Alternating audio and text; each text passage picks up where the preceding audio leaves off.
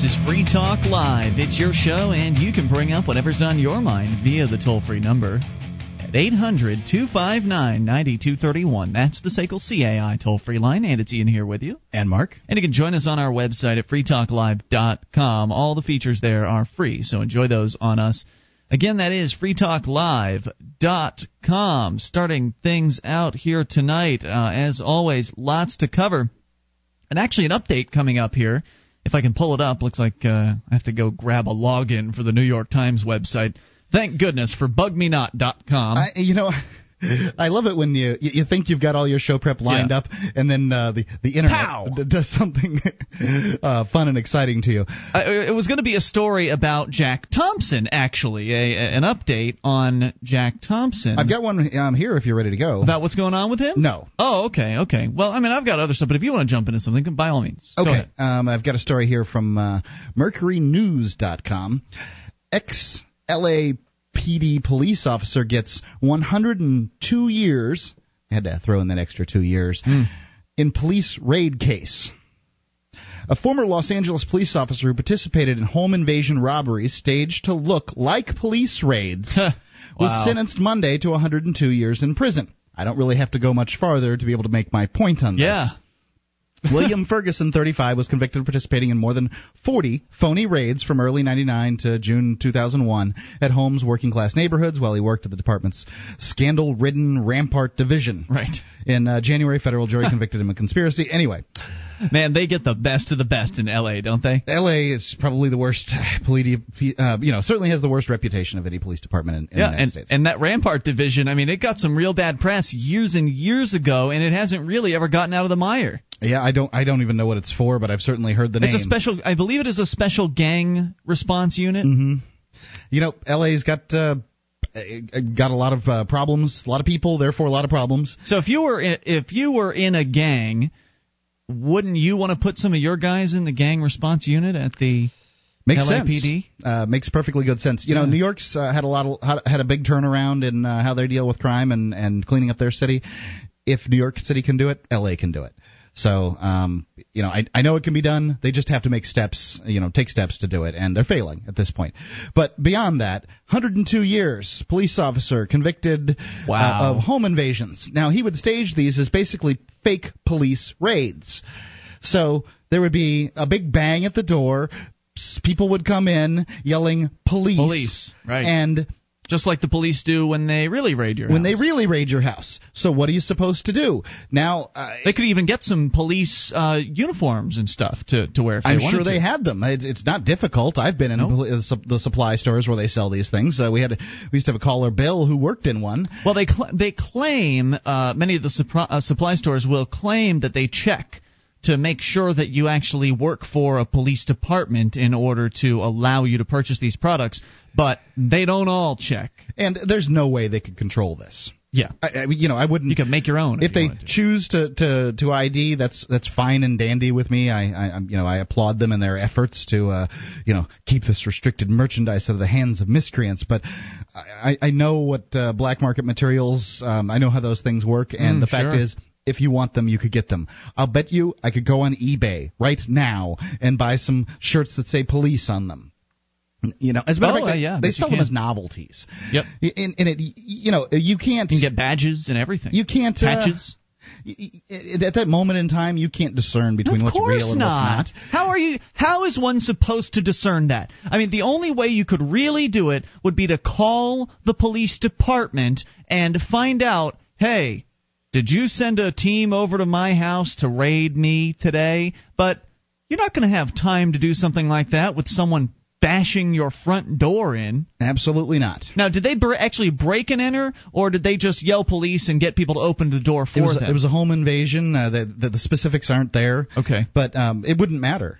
You know, it really wouldn't matter. That's true. Um, you know, I, I would sure guess they, did- probably just got people to open their doors because Likely. if it's just home invasions, you know, they're not going up against drug dealers. Who or, wants to carry the big battering ram, right? Exactly. Exactly. So um, anyway, the, now it, now it begs the question: these people that pull out guns when the police are actually doing raids, um, what is it? It's an incredible number, thousands of raids a year um, in this in this country.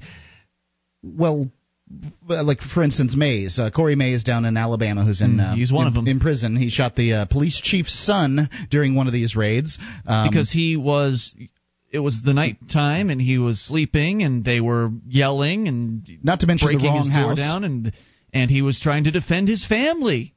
That's what he was trying to do. So here you've got this instance. I mean, you know, with questions like this, there's always people impersonating police officers. It makes you wonder whether you should consider any police officer that you find to be a police officer.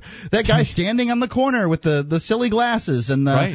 and, and and his hands on his hip. He could be a watching people- rapist. right. He could just be waiting for the next victim to go by. Absolutely. You know, the the guy with the flashing blue gumballs that's trying to pull you over. He he could he he, could be do, trying to do anything. What what what's this guy's motivation? You don't know. Mm. You just don't know. This Mm-hmm. guy 102 years for 40 home invasions. wow. Former cop, or, you know, I think he was a cop at the time. Nice to see that one of them actually finally got punished for doing something awful. Many cops uh, they get defended by their police departments. I guess this guy was so egregious and such a violator that they had to do something about it. It wasn't just the normal cop steals drugs from someone or cop is a drug dealer or cop is a rapist or cop likes little children. This is a little bit different. He really went over and above the level that most cops do, most corrupt cops do. Yeah. Well, Ferguson's sentence was so severe because he was uh, convicted of four firearms charges, which carry a mandatory sentence of 82 years in prison. U.S. District Court uh, Judge Er- Alan uh, Gary Allen Feess said that Congress passed such sentencing laws because they just don't trust people like me, the judge. It's not a reasonable sentence, he said. After the hearing, uh, it's not reasonable. The cop abuses his power. Who said that? The judge. So he said it was too little, Harsh. too har- uh, too harsh. It's too harsh. This police officer didn't deserve this kind of uh, time. Wow. Are you telling me that the average Wow. person get, couldn't get 102 years On for 40 40 home invasions? They're out of their minds. They're out of their minds. How many people were hurt? I don't know. It doesn't say that. It doesn't say I'm that anyone amazed was. this judge even opened his mouth on that. Yeah. He didn't have to comment in that way at all. yeah. Well, I, I do It really goes to show what the, it is an us versus them mentality. Oh, this is so sad that we had to sentence this this was a silly place to do it. I do agree that judges should have more latitude in their sentencing. Oh, I think agree that- with you there. I think that Congress shouldn't be passing laws on whether or not uh, you know on, on how judges are supposed have to sentence people. But in this particular instance, this shows the attitude of the, the, the people in the system against the people outside of the Yep. system. You know, it, it- it's just too much. They Hmm. would never have said that. If this was some black kid from Compton, 102 years wouldn't have ever been enough. They'd have slammed the gavel and sent him down, you know, I think. Ferguson, I, I believe he was black. But anyway, um, but but if he was some just non-cop. right, right, It- it's it's a color issue, and the color's blue, not black. Mm-hmm. So Wow. yeah, I What else do you say? yeah, there's not I mean, much. there you go. He was convicted of charges that included conspiring to violate civil rights and conspiring to possess drugs with the intent to distribute them. He was sentenced earlier this month with more than eight years in prison. Uh, let's see. Uh, I, I love the idea of presuming the cops are not actual cops. You know, when they come up to your car in the middle of the night, you get pulled over for something. How are how are you supposed to know? How do you know somebody didn't just go and swipe a police car? Is it impossible? Has it Or- never been done? Right, or if it's too dark, I mean if it's really dark, how do you know that they didn't just put some lights on top of a uh, what is it, a Caprice that they that they drive? They have that. They um, LT uh, Crown Vics. Crown, Crown Vic, that's what it is. Crown, No, but Crown Capri, Vic. Capri Classic, they have um, some police departments. Maybe one of those too. new Chargers that you're seeing right? out there. Uh, Chargers. Put some um, lights up there. Mustangs. Yeah, I mean, if it's if it's dark out and it looks like a cop car, you're not going to be able to get out of your vehicle and go back and s- oh, well, let me just check your paint job and make sure that you're the real deal, there, officer. No, all right. And like you said, it doesn't even the, the paint job doesn't yeah. even matter. Look, officer, you want to give me some paperwork? You But can this just guy was a cop through though. the window. You know, I mean, he was he was doing this while he was a cop. Right. He was doing fake drug raids.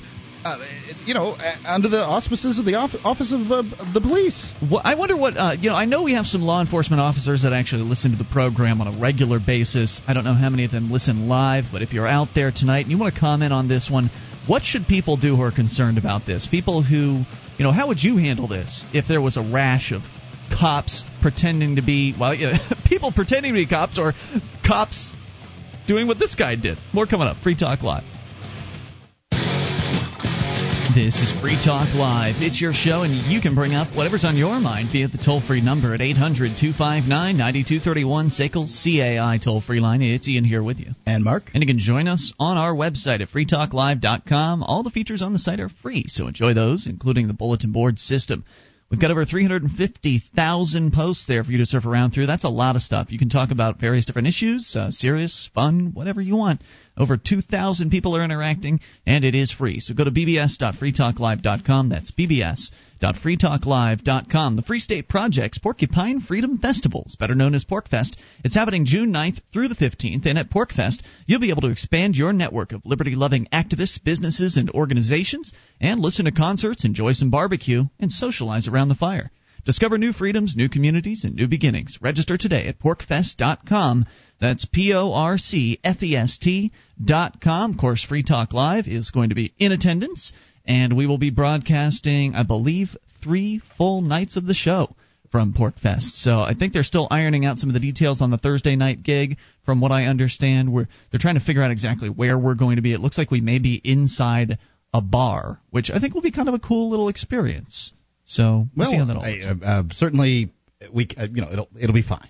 It'll yes. be fine. So looking forward to seeing everybody there, and uh, lots of people were there last year. Hopefully the turnout will be even better this time. So once again, go to porcfest.com as we go to your phone calls. Kevin is on the line in Minnesota. Kevin, you're on Free Talk Live with Ian and Mark. Hey guys, good evening. Um, actually, I wanted to bring this up last night, but you guys easily got me off into psilocybus, and so it's so easy to get sidetracked of what I wanted to talk about okay. that topic. But I wanted to talk about Best Buy. Best Buy. Yes. Um, the store. I, the store. Okay. The, the chain. Yes. The corporate. Um, or, um, but uh, I um, sorry, I had to clear my throat there. Yep, I heard you. But, uh, Sounds like you've had some bad experiences. Well, and let me let me digress. Please. um, as you guys may recall, or might not, you get plenty of callers, but I have Gulf War illness, and I have recently lost my sight. Okay. Oh dear. Sorry to hear that. And I went to Best Buy. Cause Are you I 100% new- blind? Um, well, I can see where the window is, and if you wave your hand in front of my face, I can notice the light difference. Mm, but wow. pretty much lost it. And Okay. I've lost this within the last six months, seven months. So you need uh, one of those sticks that blind people carry to to get around. Well, I'm in a wheelchair. He's in a So wheelchair, that, Oh, okay. Gotcha. Yeah, so I pretty much stay stationary and listen to a lot of radio. Great. but um, before I lost my sight, as I was progressing to a point of where my sight was pretty bad, I went to Best Buy and I need we needed a new laptop. Excuse me. And so I looked at one of the top of the lines with and since I was losing my sight, I decided to get one that had a really big screen on it. And I specifically asked the gentleman, I said, "Look, I'm losing my sight. I'm going to be getting software from the VA in order to help me work with my computer and read stuff off of the computer for me. Will Vista operating system be compatible with these programs? Oh, yeah, Vista is one of the best programs, operating systems that have came out and stuff. Okay. Lo and behold, every program that I'm getting does not have compatible issues with Vista. So what does only work on uh, Windows XP or It- something like that? Right, and I'm hearing a lot of a lot of bad things about Vista. Just I have been hearing uh, a lot of bad things general. about Vista too. Right, and so then I call up Best Buy, and I explain the situation. They said they'll get somebody to back to me. Okay. A month goes by, call again. Hmm. Wow. A month goes by. Finally, I'm like, I want to talk to a manager. I discuss it to a manager of what's going on, and he said, "Well, what we can do is we can down downgrade you to the XP operating system." Sure. And so I said, "Okay, well then, what about all of the programs that came along with my computer for the reason I bought it with? Because my wife uses the computer too." Mm-hmm. Sure, you want Windows, you want Excel, you mm-hmm. want PowerPoint. Right. Well, we also have some media programs so we can transfer the kids' videos into DVD and stuff like that. Okay. And because it, it's it's called a it's a HP Media Center. It's Gotcha. a pretty nice big computer. Sure. So all that was preloaded on there. Right. Mhm. And he said, "Oh well." Oh boy. And I said, "Are you serious?" I, I was told that it was going to be compatible with these operating systems, or the operating system would be compatible with all my visual aid programs, hmm and now it's not. And then basically he goes, "Well, you can talk to the technicians." They sent me to the Geek Squad, and this guy said that, "Well, yeah, we can downgrade you, and if you have the programs, you can bring them in." Physically have the But programs. you don't, but because- nobody, but, but anymore people don't even get programs. They- No. you don't get the discs. You just have them on, loaded on the computer. Well, if anything, when you get a uh, when you get a new laptop or a new computer, they usually will give you some sort of system restore discs, which Well, they don't even do that now. Really? What they do No. is the minute you turn the laptop on, it tells you instantly to put in a blank disk, and then you have to provide your own blank disk, wow. and then they will give you a. Then they immediately make you a backup. But even that, ba- but that backup will just restore it to the Vista with all the other stuff that you know, the, the, the system that didn't work for you. So, so they're basically saying, well, okay, we'll put we'll put Windows XP on there, and if you can provide us with the other programs which you don't have, they would have put those on there for you too. So you're you're SOL then essentially. What about HP? What about the computer company? Well, I've I've been yeah I've been working with that. But the last thing I, I wanted to bring up about this manager of it, he said, "Well, sir, if we made every customer happy, we would lose money." Jeez. And I, and I, I said, "It- what you're asking for is not unreasonable. I mean, it's it's No. not unreasonable. Well, and this was just blew me away because I said, basically, you're telling me that it's more important for you to make money than to have good customers. And uh. he's like, well, I wouldn't say it that bluntly. And I'm like, what did you just tell me? that doesn't. Yeah, it doesn't make any sense. And absolutely, Was this the businesses store manager? businesses businesses make money by making people happy. This was the store manager because the big guy wasn't there at the time. He was out on meetings or something like that. But Well- yeah, I, you know, I don't know what the uh, I, I don't know what the websites are, but there are some really great websites that I've stumbled across in the past out there that are devoted to bringing attention to consumer issues like this. And I, I wish I could name them off for you, but I don't have them. Uh, but if you poke around, I'm sure you'll be able to to dig the, these up, and they're a great place to go and get resources to share your story with others. Um, eh, you know, you may want to move up the chain here. Uh, the, Oh, if the, if the store manager is not doing it for you, go up to the district manager. Do what Oh, you've got to do. I had a, an incident uh, with a grocery store where they did not want to make good on an awful experience, and I, I went all the way up to the corporate offices, and I finally got someone uh, to to do something for me. But and I actually had to kind of use my leverage as a talk show host. Otherwise, I don't know if they'd ever have done it. So, but it never hurts to keep going up the chain as as far as you can possibly go. Oh, Uh, abs- absolutely. I'm I'm a fighter, being military, and I don't stop and roll over and play dead. I I'm like okay, and my friends call me the bulldog because when I get on an issue, I grab on. Well, And let us know last- what happens with this uh, with this issue, Kevin, and, and thank you for the call and good luck with that. You bet, It's always always bad to hear bad customer service stories like that. Hmm. But of course, for the most part, most of these companies do a pretty good job of customer service. if you go into business, you're going to have unhappy Yeah. cus- you know customers if you're in business long enough. Right. Otherwise, they won't stay in business. So they'll get it right, or else we're going to talk about it on Free Talk Live, and that might hurt their business a little bit. More coming up. Free Talk Live. With your help, we can spread the message of liberty around the world. Consider becoming a Free Talk Live amplifier for just $3 a month now at amp.freetalklive.com. If you can't afford it, keep enjoying us for free. If you can spare the three, visit amp.freetalklive.com.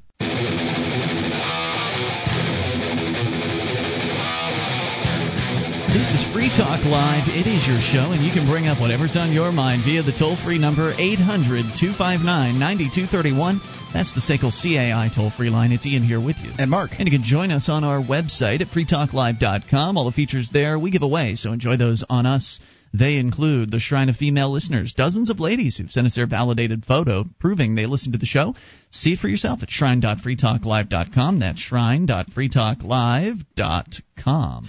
is another fad diet really the answer to losing your extra pounds? Or working out and eating right, no longer working to help you lose weight? If you can relate to that, then go read the story of a doctor who lost 37 pounds in one month and has kept it off. You can see the actual before and after pictures and read his story at notfatanymore.com. Get off that fad diet roller coaster forever. Check out NotFatAnymore.com. 800 259 9231. Continuing with your phone calls, Danny is on the line in Tennessee. Hello, Danny. What's up, guys? Hey, Are Dan. you, can you hear me? Yeah, we got you. Gotcha. What's on your mind tonight? Uh, yeah, I heard some interference. there. Uh, not much, man. I was just calling to let you guys know. I started listening to you guys about maybe a month and a half ago. And, really? Uh, no, no, just as a point of information here, you're listening on the radio in Marysville? WBCR? Yeah, you're right. Okay, I, we had thought we'd lost them as an affiliate, so I'm making a note to uh, to double verify that. So we've been on for at least a month there. Uh, maybe longer. Like I said, I'm just guesstimating. Okay, but, okay. Uh, Good to know. Y- y- y'all, you all weren't on, and then you were. Huh? Okay. Like one day, I went to listen to something else that's usually on, and it was you guys. And I, to be honest with you guys, I didn't really. Uh, uh, I don't know how to say this nicely. Um, You thought we were nuts. well, no, no, no, no, no, no, uh, no, not, not, no, not, Okay. not that exactly. Uh, I didn't think you were nuts. I just didn't agree with something you had said one day to a caller, but I overlooked that and was like, mm, well, let me just check them out a couple more days and see what's going on. You know, because you got to get used to certain sure. show hosts and their sense of humor or their lack thereof, or et cetera. You know what I'm saying? Like, Yeah, like sure. the way you guys are. And uh, the other caller, uh, I guess you would call him a. Uh, probably going to get killed for this, but a conspiracy theorist or whatever, which he was kind of out there. I would agree, but I, you know, I was like, well, they kind of, you, you know, you kind of brush him off as kind of a wacko, which that you're entitled to your own opinion, of course, and I'm. I'm very open-minded. I could care less what people think because you know I think what I think. But anyway, Sure. I just want to call let you guys know that uh, I really like you guys now. Uh, Well, I don't listen to you every day, but I, I try to at least. Uh, I got got me a new job, so I've been working a lot lately. And uh, Excellent. but uh, I just wanted to know what you guys thought of. Uh, uh, you probably heard this from callers. I'm not sure, but uh, um, that, some people call them chem- chemical trails in the sky and stuff. Well, I want to know what you guys thought about those, if they exist, if they don't. And uh, I think that they're.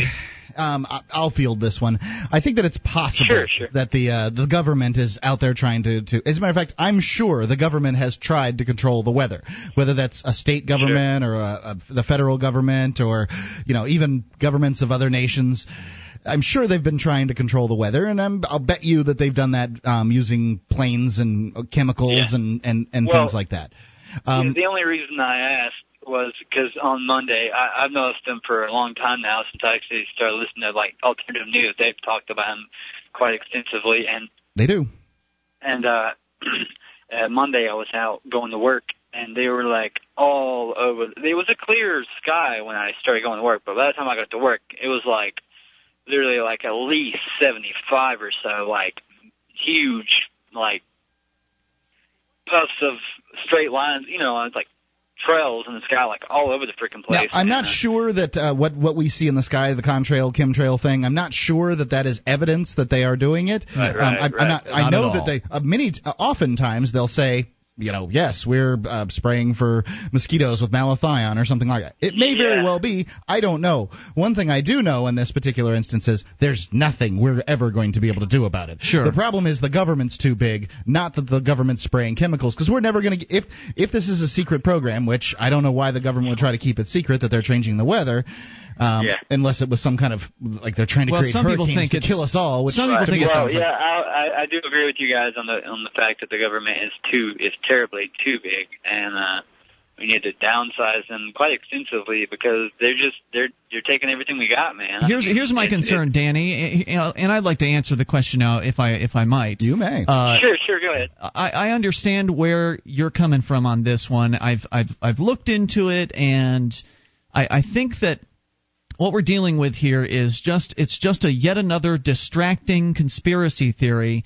Whether or not it's true doesn't matter for the reason Mark suggested because if it's true, there's nothing we can really do to stop these people. I mean, it's it's it would be as easy to stop this program as it is to stop the military from bombing people in Iraq. You and I, neither of us are going to be able to stop this government from doing these things. Right, So so there's no. I point in there's no there's no point in spending a bunch of time focusing on it. And I'm not suggesting that's what you're doing. You've heard of it. No, you've, no, you know, not. you've I'm you've not. looked up at the sky, but some of these people some of them spend all of their free time researching this stuff and they you know they go on websites and they look into it and they post things and they take pictures of the sky and, and it becomes their hobby to sort of be you know the chemtrail guy And really, Right. that's not going to result in anything productive as far as liberty in our lifetime is concerned. And that's what I that's what my major concern in life is is is getting uh, achieving a state of liberty in my lifetime. And that that issue or, you know, whatever other conspiracy theory you want to throw out there, lizard people, the Illuminati, I mean, you you know, you can go off the deep end with with the conspiracy theories. None of those things are ever going to bring us 1 inch closer to achieving liberty liberty in our lifetime. Talking about I think issue- that they. Oh no, I, I think that they will bring you inches closer, but I think that it's it's it's going to take a really long time to be able to get a uh, uh, the an amount of the public convinced that that uh, you know the Illuminati is in, in charge or something like that. Right. It's, and, and plus that's a disempowering story. Well, there's the Bilderbergers are out, the Schnurrenbergers are out there, and they control everything, and there's nothing you can do. Well, I mean, where's the power in that? Yeah, that's where all the conspiracy stuff leads to is that there's this ultimate group of, of men and sitting in a, a dark, smoky room in some hotel in Europe, uh, you know, making decisions for everything, and and that uh, we're all helpless to whatever it is that they decide to do with our lives. That is the the end game for many of these conspiracy theorists. It's where they they logically go to because they believe, as someone called in last night to suggest that, well, you know, George Bush is being controlled by these other guys. Oh, okay, well.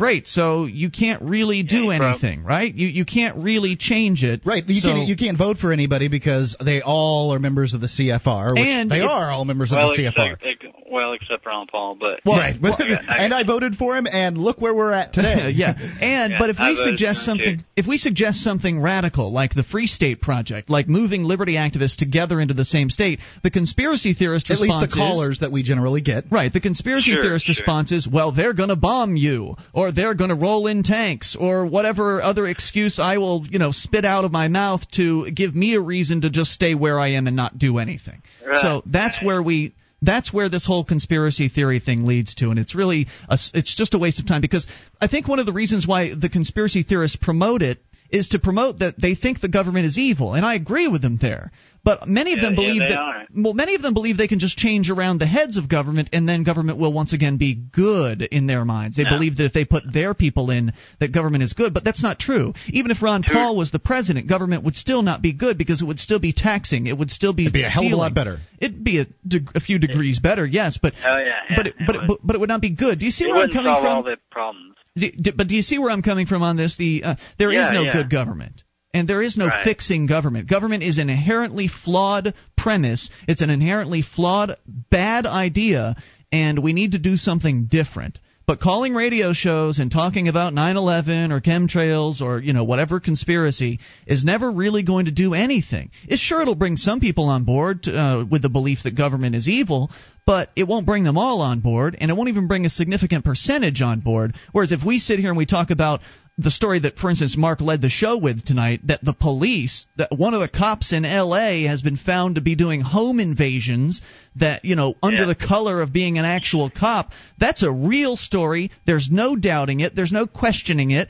We don't have to go and uh, you know sample air samples Yeah. from the air and run processes to determine it. Try and to then- convince people. And Spend- try to convince people. Spend hours convincing an indivi- individual. So I hope that helps, and uh, thank you for the call tonight. And call us again sometime. We appreciate hearing from you. Uh, 800 259 9231 is just so frustrating to see people get mired down in the conspiracy theory and then come to the the inevitable conclusion that they always do, and that is that that it's hopeless, and it's not. There is hope, and don't ever lose sight of that. It's Free Talk Live.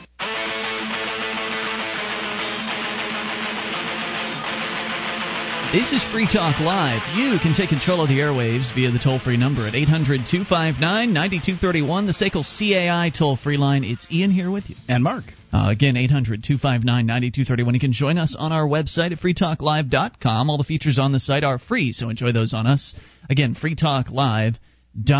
And if you want to support the show, you like what we're doing here, then go shopping with us at the Free Talk Live store. We've got Free Talk Live t shirts and hoodies, as well as various different hats. Uh, we've got hats for the winter and hats for the summer and co- different colors and different styles.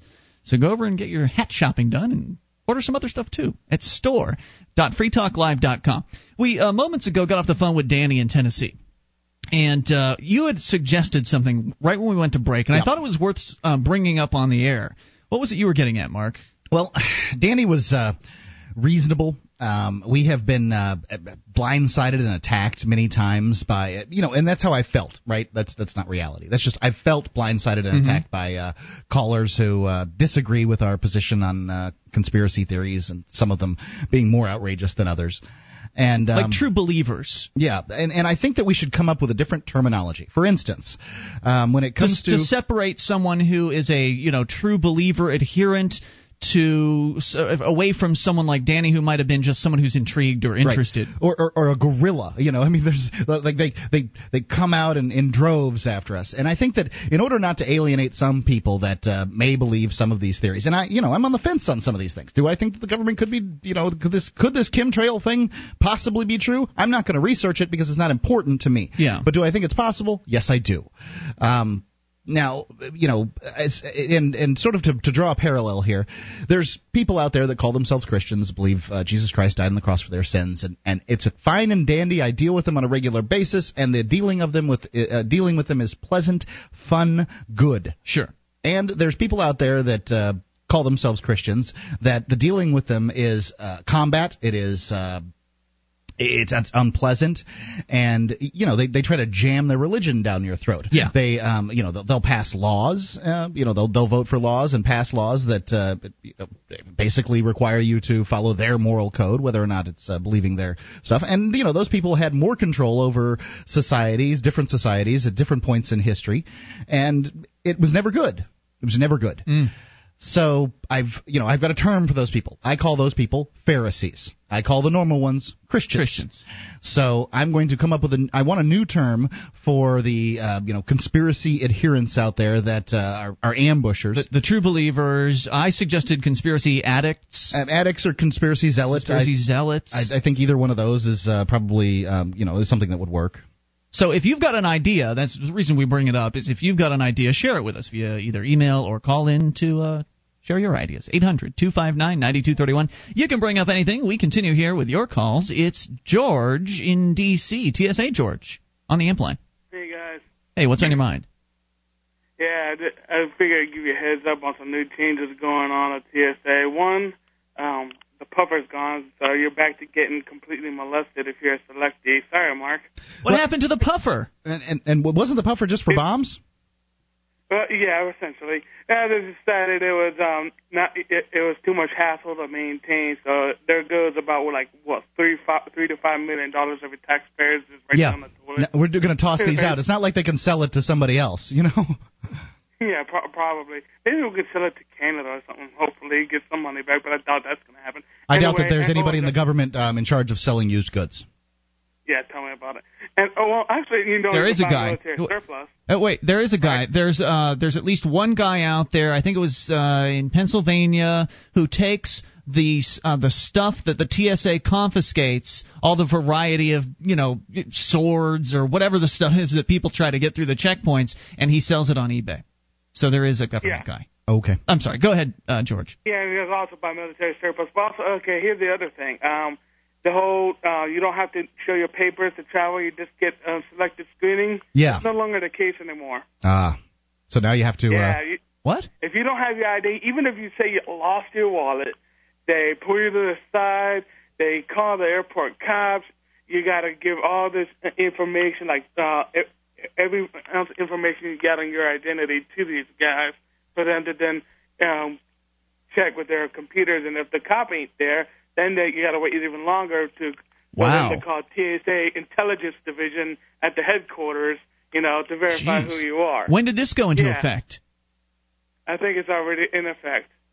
Wow, that's that's interesting because we know we've got listeners out there that make a point. Sam in Texas is one of them that make a point of whenever they travel to not show ID and get the secondary screening. So I'm sure we'll hear eventually whether or not that's actually been implemented from directly from our listeners who uh, will experience that. But if it's true, yeah, I'm sorry was, to hear that, it. That was in a briefing I've heard, I, I've heard hmm. right there the other day at work. So I just thought I'd give you guys a heads up on that. Appreciate so, that. So now it's like you got the shows up peppers.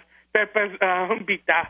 Well, we knew it was going to get worse. I mean, that's it's not going to get better. They're not going to just stop and say, "Okay, the war on terror is over." It's never America, going to be over. Go back to the way things used to be. No. If only. Uh, yeah, that's not going to happen. George, anything else on your mind tonight? No, that's about it. Thanks, guys. Thanks for the call and the update. Appreciate the inside scoop. 800 259 9231. So uh, there you have it. George says that you can no longer just get a secondary screening for not showing ID. Now you have to go through some kind of interrogation. That's what it sounds like. Hmm. Yeah. Interrogations are great. Oh boy. I'm glad I don't have to fly to go to New York City this summer, Mark. I'm so for I'm I feel so fortunate. Yeah, and I'm glad that we don't have to that we're not going that we've chosen not to go to the Radio and Records. Uh, uh, In DC yeah, just DC and uh, and LA. Uh, You know, the, Although LA was very nice. I mean, it was pretty out pleasant. there, yeah. it was certainly a, a pleasant weather, but It's making me not want to go out weather to here. Vegas. We were thinking about going to the podcast expo out in Vegas, and it just, ugh, I just don't like flying now. I No, you really just don't. Gotta, you, you just got to suck it up and do it. I mean, Yeah, you know, you know, you know how to get through. Yeah, just be obedient, right? Yeah. All right, we continue with your calls. Let's talk to Dave in Athens, listening on WAIS. Hello, Dave. You're on Hi Free guys. Talk Live. Um, today I heard that a hundred of the FLDS mem- children were being housed in a certain house in Texas, and that um, they were looking for placement for him. mm-hmm. Yeah. So, um, Yes. Dave. like I said, they shouldn't renounce their religion. So you don't think that they should renounce their religion? What happens if they do, according to the Mormon? Um, that's the blasphemy of the Holy Spirit, right? Yeah. Yeah. So you wouldn't do it if you were in their place. You would not renounce your religion. No. So you would let your your loved one, your seven year old son, be taken away forever It's crazy. by the government It's agents. the worst decision anybody can be given. Would you even Yeah, be conflicted? I mean, would you, you you'd be conflicted about it, right? I mean, it would be Yeah. a tough decision. It would be. So you're saying they got a hundred kids and they're looking to uh, to put them out into to foster families, huh? Yes. Well, what about the other 300? Have they already put them out? Or the other I 200? don't know. Or yeah, I guess it was over 400, so yeah, it'd be uh, over 300 there. Huh? Dave, thanks for the info. right. Appreciate it. Okay, thank you, thank sir. you. 800 259 9231. Jack Thompson update coming up here shortly, but first we go to Josh in Kentucky. You're on Free Talk Live. Hello, Josh. Hey guys, Hey, what's on your mind? Um, I'd like to continue the discussion about theology and the universe that you guys were having last night. Sure. Yes, it was, it was quite an extended discussion last night. What do you have to Kept add to going. it? Well, I want to bring up a few topics, but the first one I want to bring up is something that Jeremy said about the Adam and Eve story. Um, first of all, have you guys ever heard of the Kabbalah? Uh, The Kabbalah? It's it's uh, p- portion Judaism. Is that right? I know nothing about this. Judaism for women. Uh, well, the Kabbalah is basically the mystical aspect of Judaism. Okay. But occultists and practitioners of magic have used it as a system of enlightenment for a few centuries now. Okay. And uh, the the thing about the stories and what we know as the Old Testament, or what the Jews call the Torah, is that they really are just metaphorical stories, uh, made up stories that originated with the Kabbalah. Because in ancient Hebrew times, the rabbis and the mystics who studied the Kabbalah needed a way to help the early Jewish commoners learn the true nature of the universe.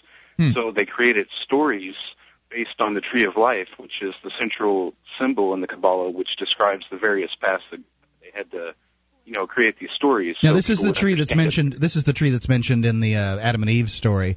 Um, Yeah, there's- that's there's the sort of- same tree. There's two two trees mentioned. The one of the knowledge of the fruit, the fruit of the knowledge of good and evil, and the tree of life. Right? Right. Okay. Um, but I'll use the story of Adam and Eve as an example. Uh, if you look at the tree of life in the Kabbalah, there are ten aspects within the system called the Sephirot, and individually these are called the Sephirah. And the top one is Kether or Kether, which you know ether. That's where that comes from. Uh, which is what the Jewish mystics at the time of the creation of the Kabbalah referred to as God or the supreme consciousness. You know, the universe. You know what makes everything up. And since Kether or God was alone and it, it, not he, knew no duality, it had to compare itself to something. All So First of all, we're going to have to hold you over the hour number two. Hang on, Josh. 800 259 9231. Way too inc- intricate for uh, the remaining 20 seconds here. Uh, so we'll find out more about this, the universe, and the ether, or Oh, I'm not sure we're going to find out about whatever it was he was getting at. We'll I want to find out about what he had to say. Hour two coming up. Free Talk Live. The cynic says, I started losing my hair and there was nothing I could do. I wore a baseball cap because I was self-conscious. The believer says, I started using Avacor two months ago and already I'm regrowing my own hair. My bald spot is going. No caps for me. Are you a cynic? Avacor's formula is FDA approved to regrow your own hair in as little as two months. Avacor's topical formula contains the only ingredient approved by the FDA to regrow hair without risk of sexual side effect. Call right now and ask about getting a free month supply of Avacor and receive Boost just for trying Avacor. Boost can make your hair visibly thicker with its first application. Call 1 800 451 8920. That's 1 800 451 8920. This is a limited time offer, so call now. Call 1 800 451 8920. 1 800 451 8920. Or log on to AvacorRadio.com.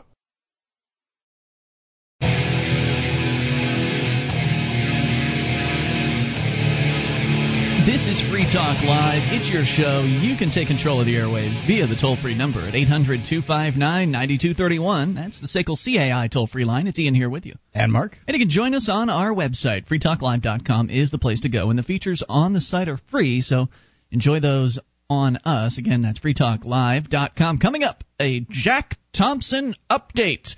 Maybe you know who Jack Thompson is. He is the anti video game violence attorney out there trying to make a name for himself by suing Grand Theft Auto and that sort of thing. We'll give you an update on him. But first, we go back to your phone calls, which is what the show is all about. Back to Josh in Kentucky, who was interested in continuing a uh, extended conversation we had last night about theology and the, the nature of the universe and uh, various different things like that. And Josh, you just barely gotten a chance to uh, to get started with your point. You were talking about the Kabbalah, which is some sort of uh, I don't really know. I don't think I have a grasp on what exactly Jewish is. mysticism. Jewish mysticism. So, what? But what does that mean, Mark? And like Jewish mysticism. Mysticism? Josh, What's Josh, are you with us? Yeah, I'm here. What is it? What does it mean? Jewish mysticism. What, what does that Uh, mean? well, these were these were um, systems that were passed down by word of mouth. They weren't written down until uh, probably you know the times of uh, after the times of Christ. I see. Gotcha. So um, And you were but- beginning to tell us about uh, the tree of life. Yeah. Um, well, I was I was talking about how um, on on the tree of life, the Sephiroth, how there's the Kether, and uh, what is Sephirai and I- Kether? Kether? what What is Sephirai and Kether? Uh, the Kether is a Sephiroth, the Sephiroth, which are the ten aspects of the tree of life, the aspects of God. Okay. And Kether, the one at the top, was what what the Jews knew as God, you know, in the monotheistic sense. Okay. But it it knew no duality, and it had to compare itself to something. So it created the second Sephiroth, which is known as Hakma. And Hakma is the masculine aspect of the tree of life, which is where the concept of Adam originated. Okay. And from Hakma came the third Sephiroth, which is known as Bina or Eve. And uh, this, I mean, this is the basis of the creation story. And I think people that believe in this need to look at where it originated, and this is where it originated. And uh, you know how God takes a rib from Adam, and that creates Eve. That's all a part of the tree of life. And I just wanted to clear that up, you know, for people that might not have known that. So you were saying that the Bible is, uh, in your from your understanding, a book of stories designed to not particularly be literal, but to impart some sort of lesson. Is that what you're saying? Right. And so you're suggesting that instead of taking a rib from Adam, it was actually a tree. They like took a No, it was a portion. She was a portion of this No, tree it was an life aspect. aspect. Hmm. Okay, I don't know if that clears anything up for me, but I don't know enough about it, and I suspect that Yeah. uh, Kabbalah requires more uh, digging than than uh, we have done, and you know that, Yeah, that I mean, can I be couldn't explain it all in one phone call. so Yeah. so what is your belief system, uh, Josh, in Kentucky? Uh, my belief system, well, I'm I'm kind of like I, I believe kind of what you do. I'm I'm kind of a pantheist, I guess. Hmm. I believe you know like all is God and God is all. Yes, uh, that that. God doesn't have particularly a consciousness, but is instead all that is, or the universe. That there is not a uh, a God, a monotheistic God, lording over everyone and determining whether or not they've done right or done wrong, and sending them to some fiery brimstone or some heavenly place. Right. I don't believe in a God like that. That uh, that you believe that uh, that we are all here on the leading edge of this experience, creating things that have never before been created, and uh, and we're doing it on our own. Uh, that that this believe is each and every human is divine. that that you can your your heaven or hell is right here right now and you can choose we which get to create it every Yeah, single day. right you get to choose for yourself which one you want to be in Yeah, and that's uh that's like the law of attraction. Um, like the law of attraction itself, it's been around since the dawn of man. It's just throughout history, it's just been known under a different name, and that's magic. Hmm. And um, and that's magic spelled with a K, which Aleister Crowley. I don't know if you've ever heard of him. He popularized that. That, sort of a um, satanic he was an figure. occultist. Yeah. and um, the Hermetic Order of the Golden Dawn, they popularized magic in uh, in the 19th century. And in the broadest of definitions, magic is using means not known to Western science to manipulate the reality around you. Yeah. And it doesn't have to have a spiritual connotation or anything like that. I mean, the naturalistic view of magic is that it's a way to tap into your subconscious because the subconscious, it controls everything we do. I mean, everything that you think, everything, every action you take is is controlled by your subconscious mind, and you you don't even know it's there. And uh, using the various you know magical techniques that like the Hermet- the Hermetic Order the Golden Dawn have you know uh, brought about, you can t- uh, tap into your subconscious and reprogram it to um, lead you to whatever it is you want. You know, like Well, the definition that you're using of magic, or any desires you have. Jo- Josh, the definition you're using of magic isn't much different than prayer, right? No, th- Well, there is a difference prayer- because prayer suggests there's some sort of external authority But that the you have to definition appeal he, to. no, but the, I understand what you're saying. But the definition that he gave, prayer would fit into that. Any means that is Prayer is a form of magic. right. okay, but Um, like for example, if I wanted a brand new car, I would use magic to tap into my subconscious and manipulate it in a way that every every single action that I take from that point on will lead me to that car. yeah, Uh, have I explained that? I, uh, it, it makes sense to me because I understand me, the law uh, of magic, attraction. magic is an unacceptable uh, word to use. Uh, to yeah, I would define never use that term. Um, but you know, I okay. There you go, Josh. Good conversation. Any other thoughts for us tonight? Uh, well, there is one. Yeah. Um, I went to the Ron Paul Freedom Rally in at the Louisville Palace on Saturday, okay. and um, that more than anything else, like I have my uh, qualms with the Free State Project, but actually being around so many people that believe what I believe, like I, th- I think I am gonna move to New Hampshire. It's exciting. Because of that. Um, I, I'll tell you, there's there's nothing like it. I, I know what it's like to be to have a uh, political opinion that no one that I know shares, and the people I do know that I share it with too often uh, scorn it. Mm. Um, and therefore, you know, being around people that do share it and and are passionate about it in the same way I am, it's really nice. I'd like to congratulate you uh, for your decision, and I understand that the Free State Project is not a perfect organization. uh, I have my critiques of it as well, and they're a sponsor of the program. So, I mean, I, but but even though they are a sponsor, I still have my critiques of the organization. But the you know the concept is totally valid uh, to bring liberty activists together into the same place. The proof. Uh, the proof is there. It's happening. It, the liberty it's it's on the rise here in New Hampshire, and we really do have some of the best Hey, activists that's magic. from all over the place. It, it's really the law of attraction in a very ov- overt sense. It's people who are coming together. Ch- they're choosing to come together with one another, and there are going to be some amazing things that begin to When happen. you have when you have that many different wills, you know, will like intention. When you have that much intention going towards one thing, there's something bound to happen, and that's that's why I'm going to join. Something's bound to I'm going happen. to move up there. Absolutely, we were Something is standing. happening. Well, I was standing outside of uh, I think it was the State House. Probably won't be there again in a long time, but I was standing outside the State House with Dale from AnarchyInYourHead.com, as uh, well as a few other people, and we were just standing there, and we just generally the the feeling was like where else would we want to be besides together with these people? Like I feel like I shouldn't be anywhere else. I feel like I'm in the right place with the right Yeah, people exactly. That's how I felt at the rally. at the right time, and it's just everything's right about this movement. So I'm excited about seeing you up here, Josh, and maybe you can make it out to And Pork when I get up there, I aim to misbehave. There you go. That's good. We would expect nothing left. Thank you, sir, for the See you call guys tonight. later. Appreciate it. Yep, 800 259 9231. That's misbehaving a pro freedom way. Yes, um, the uh, the Ron Paul rallies. I've I've heard Ron Paul speak twice now, and both times.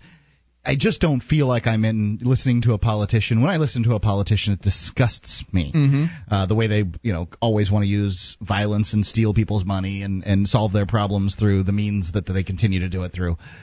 But when I've heard Ron Paul speak, I get really, really excited.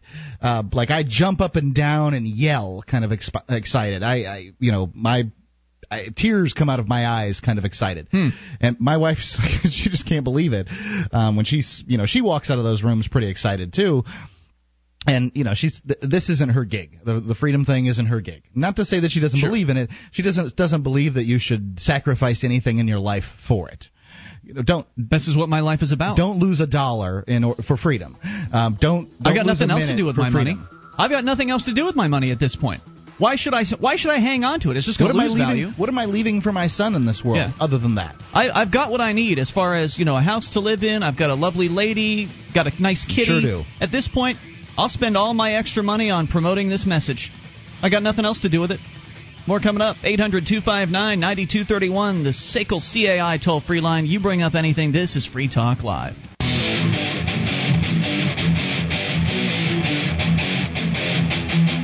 This is Free Talk Live, and it's your show. You can bring up whatever's on your mind via the toll free number 800 259 9231, the SACL CAI toll free line.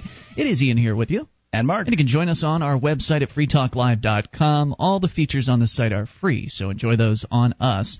Again, freetalklive.com. The archives are included, so go grab up to an entire year's worth of Free Talk Live right there on the front page of the website for your downloading convenience at freetalklive.com. Uh, when we go to PorkFest, uh, what what is what are the dates of PorkFest? Is it the, The 9th through the 15th? 15th? Sounds right. believe that would be the case. Yes, I, I- you don't have to check, Mark, but go ahead. Well, I want to make sure if we're giving out the information, 9th through the 15th. Uh, SACL CAI is going to have the fun tent, and they'll have their uh, Woohoo! Yep, yep, your limited supply PorkFest beer mug. Um, you can drink responsibly with Osborne. That's, That's Jason Osborne, Osborne. right? The uh, the uh, one of the owners of uh, SACL He, CAI. he hasn't called in enough to really brand himself to where anyone would know what uh, or who Osborne is. Right. Featuring uh, select microbrews from New Hampshire, margaritas, guest celebrity bartenders, if if you call us celebrities, uh, prize drawings and more. And when he give away gives away prizes, they gave away a uh, Free Talk Live engraved iPod at the uh, Liberty Forum. Oh yeah, yeah, that thing was cool, It was sweet. It went to an uh, old uh, older gentleman Dave, David Macco. So I, uh, you know, I, I hope, hope he he enjoyed listened to it. Yep, but uh, good prizes.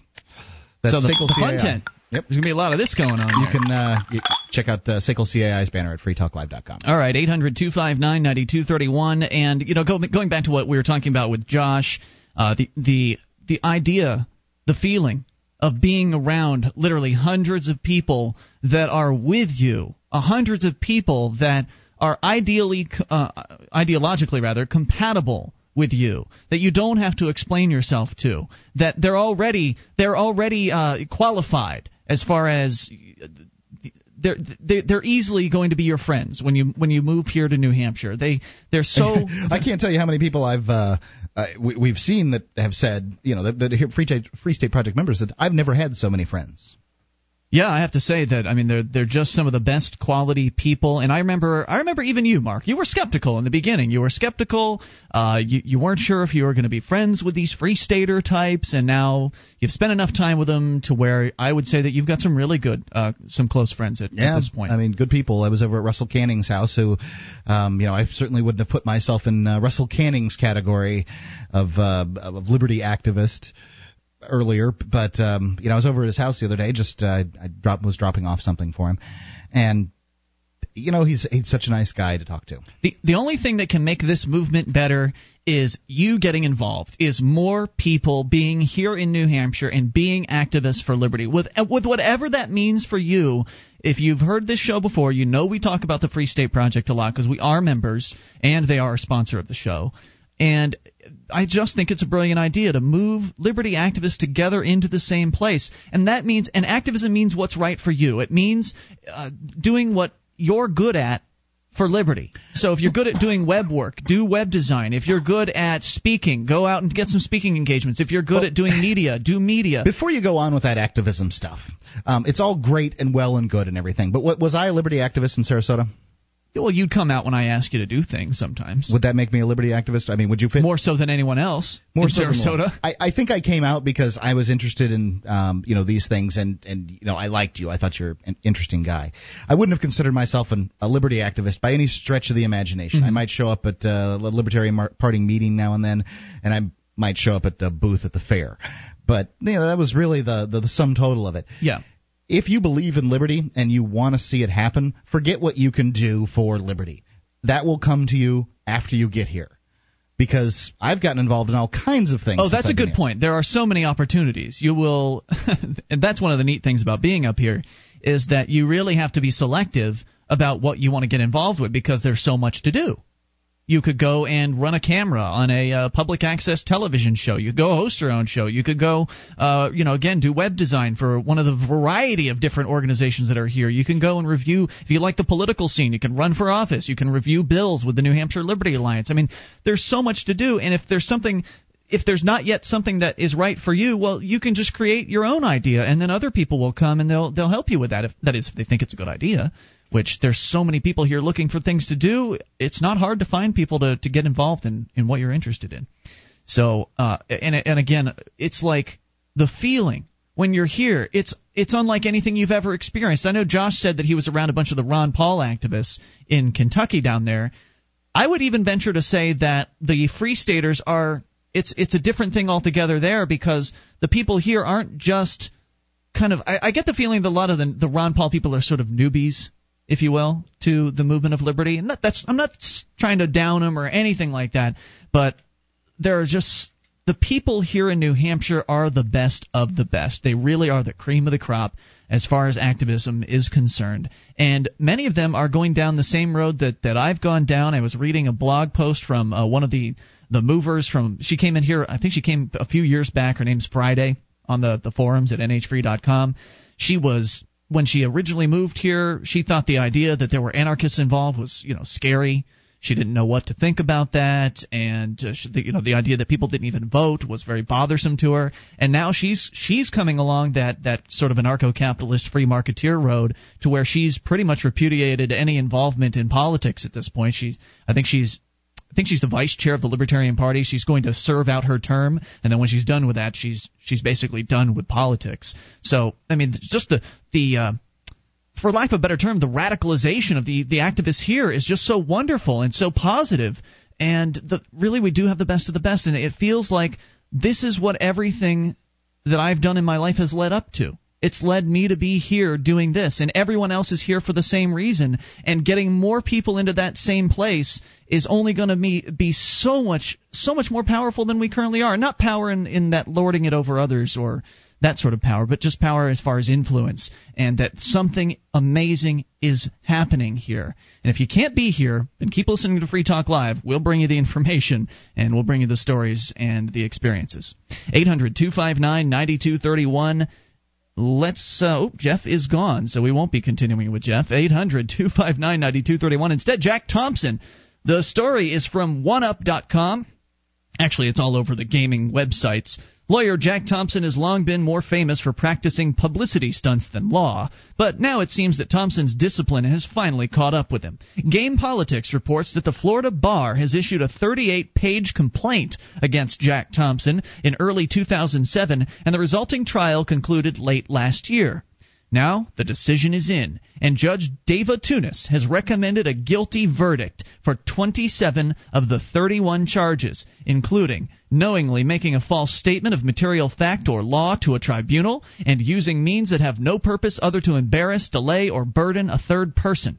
According to Law.com, Thompson filed a motion to strike the recommendations as being too vague.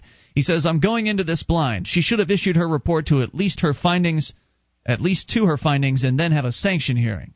The majority of the I don't know what that means. The majority of charges stem from a suit related to Grand Theft Auto, with others coming from Thompson's attempt to have the video game Bully declared a public nuisance. But as damaging as this trial is for Thompson, it's only the culmination of a series of penalties that have all but stripped him of his right to practice law in his home state of Florida.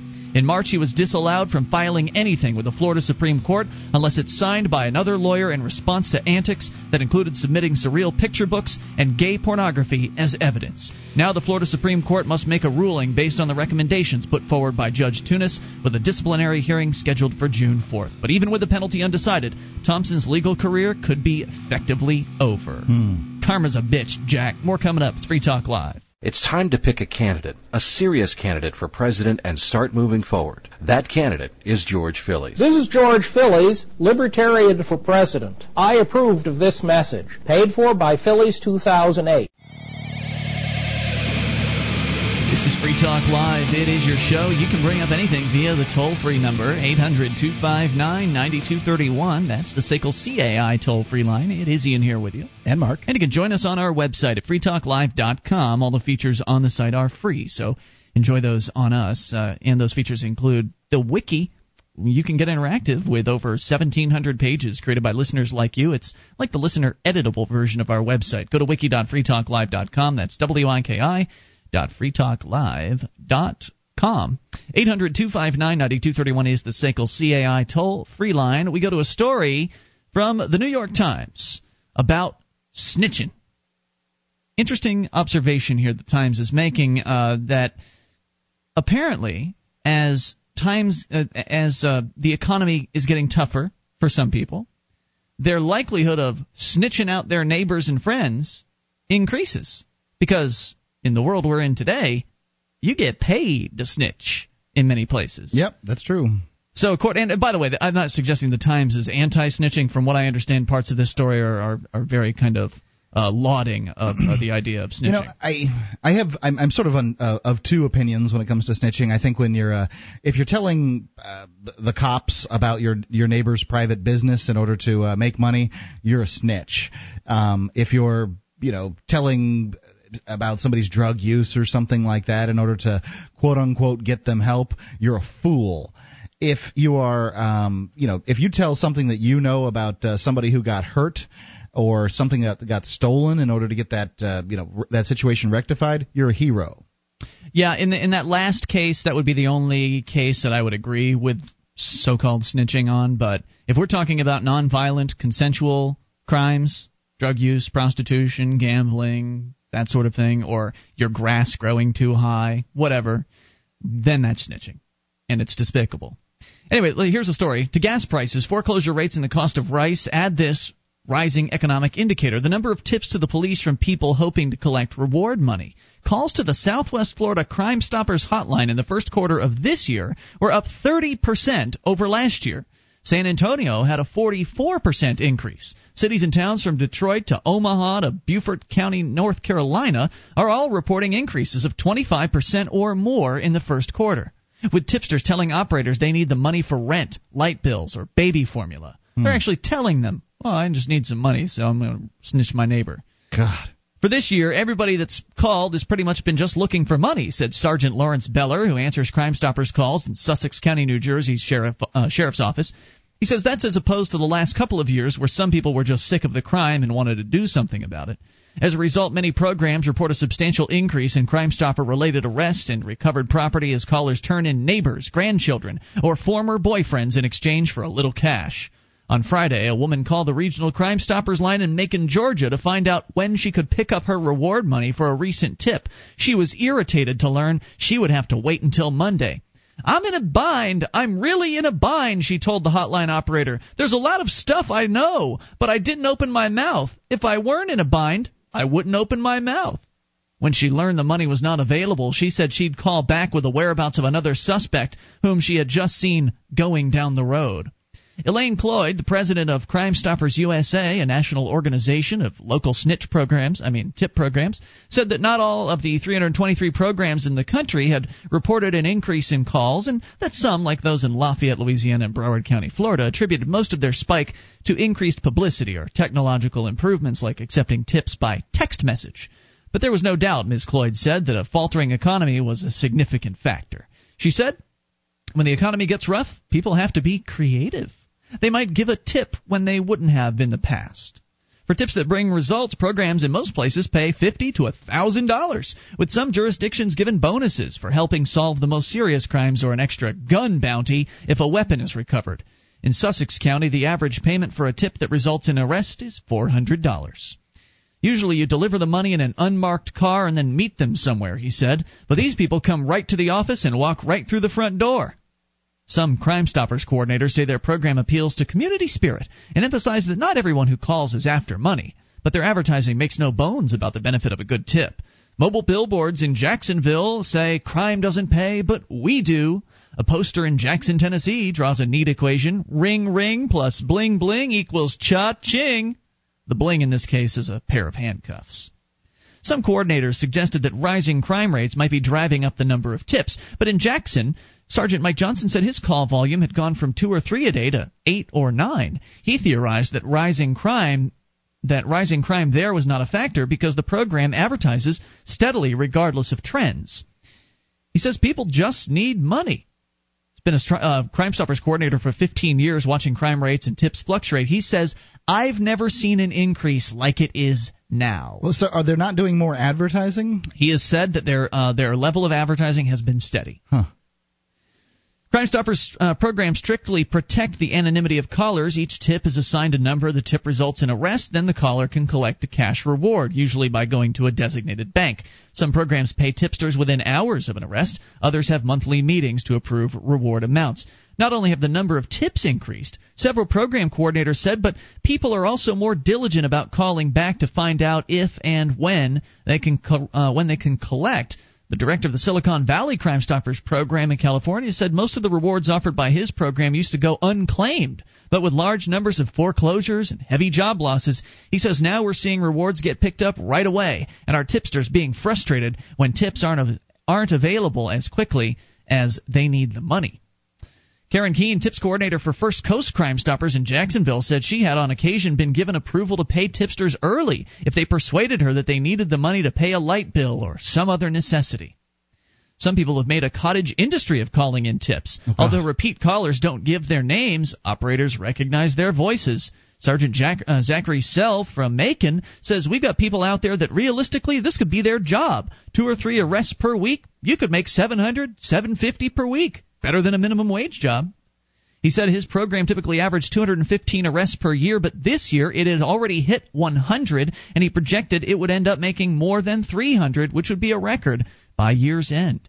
In some cases, the quality of the tips is lagging as people grasp for any shred of information that might result in an arrest. Oh, I'm sure. A woman in Macon, for example, recently called to report that a family member who was wanted for burglary and whose name and address were already known to the police was at home. His home.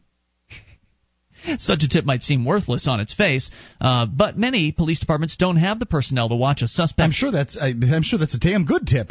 Actually, I mean, you know, they have his address. They um, got they him. Need to know when he's at home. Yep, they went not... and got him. They arrested him. Typically, the greatest number of calls comes in response to news coverage or uh, you know weekly list of wanted suspects. At other times, people call to report a crime the police might not even be aware of, or they might just call to report the whereabouts of someone with an old warrant. Warrant tips for minor crimes generate the lowest rewards. See, crimes that the police aren't aware of generally would be some kind of vice crime. Um, right. You know, you're not talking about a burglary that the police don't know about. You're not talking My about. My brother smokes pot. You're not talking about a, a, a robbery. You're not talking about a murder that the cops don't know about.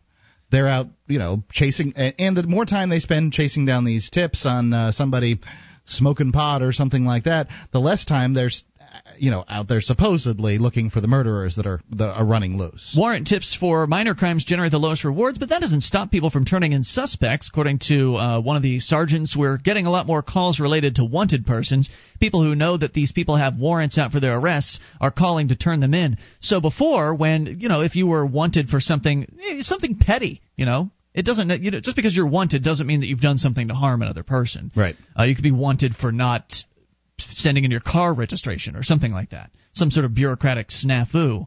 Uh, whereas your family or your friends might have protected you before because they loved you. Now, if there's a bill due or the rent's coming due, they might just turn your ass in. How much you're worth? Yeah, for a hundred bucks.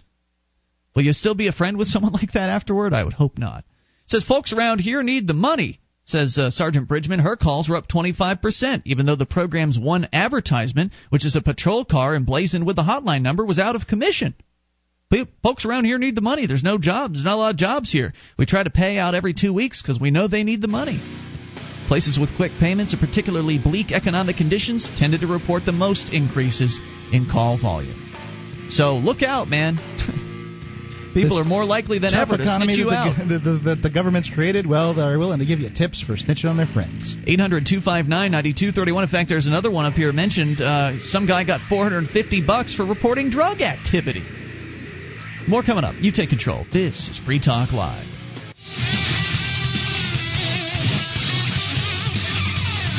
This is Free Talk Live. You take control of the airwaves via the toll free number 800 259 9231, the SACL CAI toll free line. It is Ian here with you. And Mark. And you can join us on our website at freetalklive.com. All the features there are free, so enjoy those on us. Again, that is freetalklive.com. And if you enjoy the program, like what we're doing here on Free Talk Live, then you should become an amplifier. Just go to amp.freetalklive.com, get on board with the program. AMP stands for Advertise, Market, and Promote. The idea is a simple one. You send in three bucks a month, we take it in, reinvest it into the show, and get Free Talk Live on more radio stations around the country and bring more internet listeners on board so more people can hear the message of freedom and liberty. Go to amp.freetalklive.com and you'll get perks too, like access to the AMP only call in lines, chat room, forum, and more. All the details at amp.freetalklive.com. Um, uh, Ian, as you know, we're uh, my wife and I are remodeling, not remodeling the kitchen. You're building a, a kitchen, right? Yeah. And uh, we we had to put some things in, and and uh, today I called interknobs.com. Peter, the the guy who handles it, is a big uh, friend- Listener of ours? Yeah, he's a big friend of the show and uh, supports us with advertising. And you know, we didn't know exactly what we wanted. We knew we needed a sink and a faucet and knobs and pulls and that kind of thing, but we weren't really sure. So we called in with a couple of ideas, and he really just sort of put it all together. He uh, they have they have everything you can imagine. They have more sinks than you can look at, and more sinks than they have shown. So. You know, even just Wow. calling the number um, that they have, you know, uh, Peter can pretty much fix all these uh, these things for you. Nice. Yep, you can uh, check out their 800 number at uh, interknobs.com. That's I N T E R K N O B S. Interknobs.com. Friendly service and wholesale prices for knobs, pulls, and more at interknobs.com. You also want to tell them about the code, Mark. Don't forget the code. Oh yeah, uh, you can get uh, ten. Is it ten bucks? 10%. Ten percent off for, with uh, code FTL.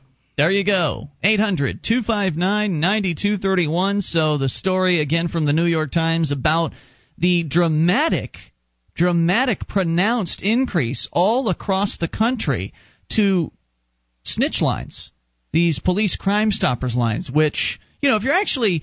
If you're actually stopping a real crime, like you know, you know uh, of a rapist somewhere or a murderer or something like that, where someone's actually been harmed, then okay, that makes sense. But if you're calling on your brother because he smokes pot, so you can cash in with a $450 cash reward or something like that, You're creepy. You're sick.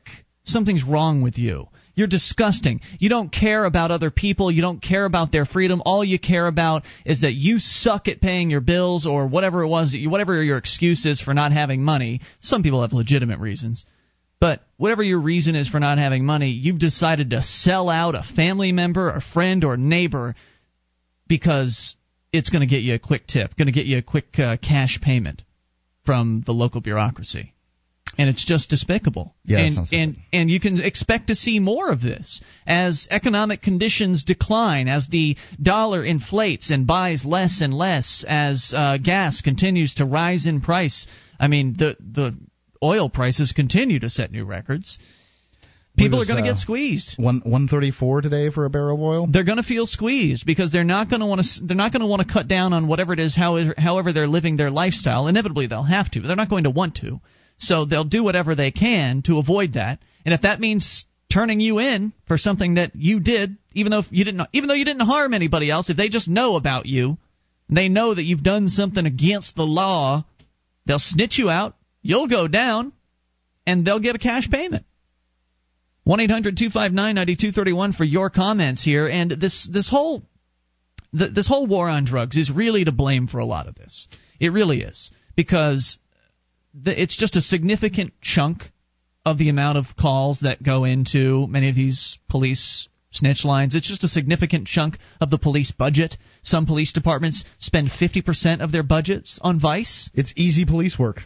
Sure, they're not real criminals. Most And of them. It's it's all revenue generation, really. Right. It's it's difficult to investigate a murder or try to track down a rapist. It actually takes real work and, and effort and, and you actually have to investigate and spend time and uh, and invest money into But a person who that. smokes pot or uh, sells pot or something like that, well, they have to do business with other people in order to do their crime. Sure. And Heck so of a the- lot easier to catch those people. Right. Well, yeah, exactly. Because eh, if you're a cop, you pull a bunch of people over. You uh, sort of suggest in a demanding fashion that you might be able to search their car. Usually something like, "I'm going to need to search your car now." I'm going to have to ask you to step out of your car. I'm going to have to ask to search your car.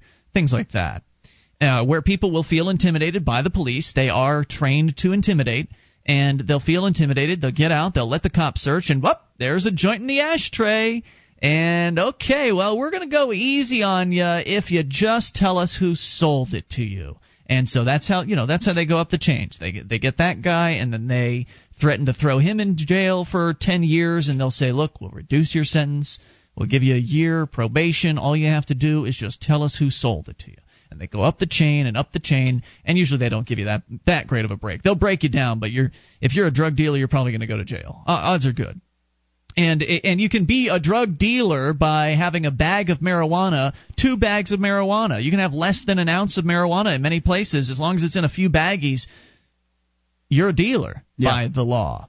So don't think that just because you're a marijuana smoker that you can't get busted for dealing. It all depends on the cops you're dealing with and what kind of a mood they're in and and the the situation, the circumstances that surround your your habits. So some people might want, for instance, uh, marijuana smokers. They might want to have a couple of different kinds of marijuana. They may want to keep those different kinds of marijuana separate, uh, so as in order to not put the better marijuana in with the crappier marijuana, for instance. And that would be enough right there. Or the uh, the guy from whom they just purchased it uh, only had the stuff in small bags, or you know, there, there's there's quite a few uh, reasons, and the.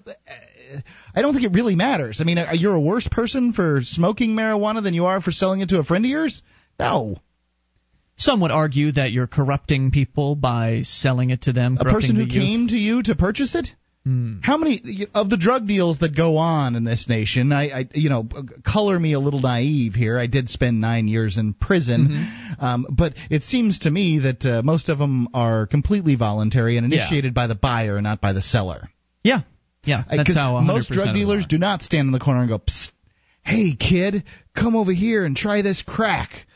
You got to call them up on the phone and uh, get them to meet you places or or things like that. Some of them do hang out places, but yeah, they aren't plying it on people Oh, necessarily. th- there are people out there that do that. They Yeah. certainly do do that. I, you know, that, that's, supermajority that's happened to me.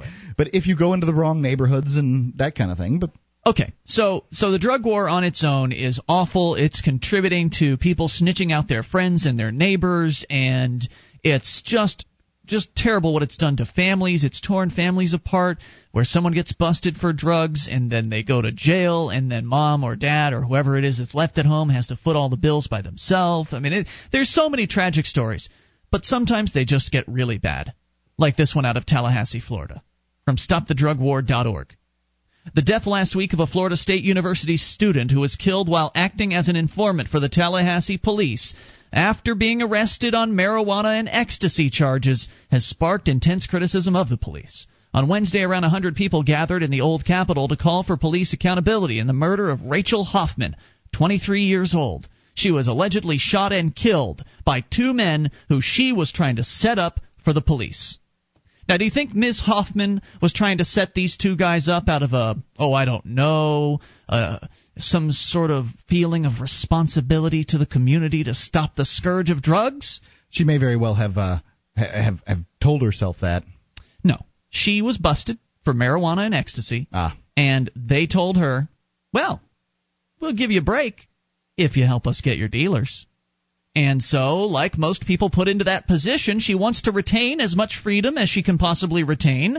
As we all do. Normally, she would not be in a circumstance where she would have to um, to to harm the lives of others in order to live her life. But in this case, the police have forced her into that position. So she could either not snitch out on these guys and go to jail for who knows how long, or she could work with the cops as an undercover informant and possibly, you know, just get probation and be back out on the streets. So she made her choice, and I think it's I think it's uh, I think it was a poor choice. I think snitching in this particular case is a is a poor choice, but I understand why people do it. So I don't want to blame her too much for this. I will blame the police because they are the ones that put people into these positions. They're the ones that sent her to do this deal. They are the ones that put her in a position where she could have gotten killed. And what do they have to say for themselves? Well, Tallahassee police have been on the defensive since Hoffman's murder last week. Various law enforcement spokesbureaucrats have attempted to blame Hoffman for her death by arguing she didn't follow proper informant procedures. You think she's a professional at this? did, did they give her a handbook? Protesters at the Capitol weren't buying it. They criticized both Tallahassee police behavior in sending Hoffman out to buy cocaine and a gun, but they also leveled strong criticisms at the informant system in general.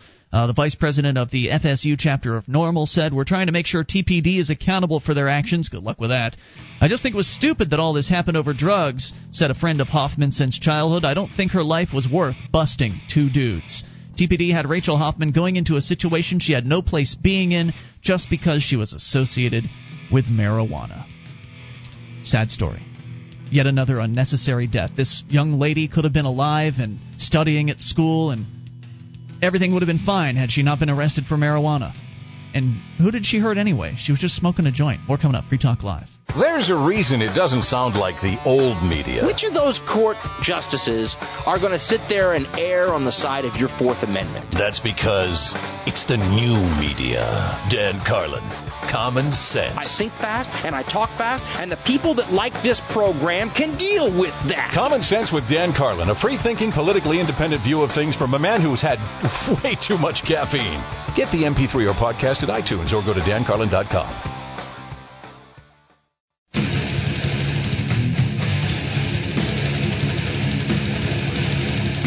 This is Free Talk Live. We're launching into hour number three of the program. You can take control of the airwaves via the toll free number. 800 259 9231 is the SACL CAI toll free line. That's 1 800 259 9231. And it is Ian here with you. And Mark. You can join us online at freetalklive.com. The features there we give away, so enjoy those on us. Again, freetalklive.com. I should mention that we talked a little while ago about Jack Thompson, the scumbag lawyer who's made a name for himself by going after video game companies and crusading against violence in video games. He has uh, gotten into some trouble with the Florida Bar Association, the Florida Supreme Court, apparently, and uh, from what I understand, there's a slight chance we may be able to get Jack back on the show. I don't know how this is going to work, but apparently Danny Ledonne, the uh, the programmer of the Columbine Super Columbine Massacre RPG, and, video game. And yes, that that particular video game and filmmaker, um, filmmaker of a movie called Playing Columbine, is going to try to get him on our program. I don't know how he's going to do it. Odds are probably going to be that he'll fail at it, but he's going to give it a shot because he's going to be appearing on our show this Saturday, and we're looking forward to talking to him because his movie's coming out soon. I've Uh, seen it. Playing Columbine is what it's called. It's playingcolumbine.com is his website, and we're in it. Yeah, yeah. I, I, lots of lots of uh, sage little bits from me. I haven't noticed you say a thing in Yeah, it so far. no, it's mostly you. I, I I get in there toward the end with Well, a comment or two. I, but I, I am the clever one.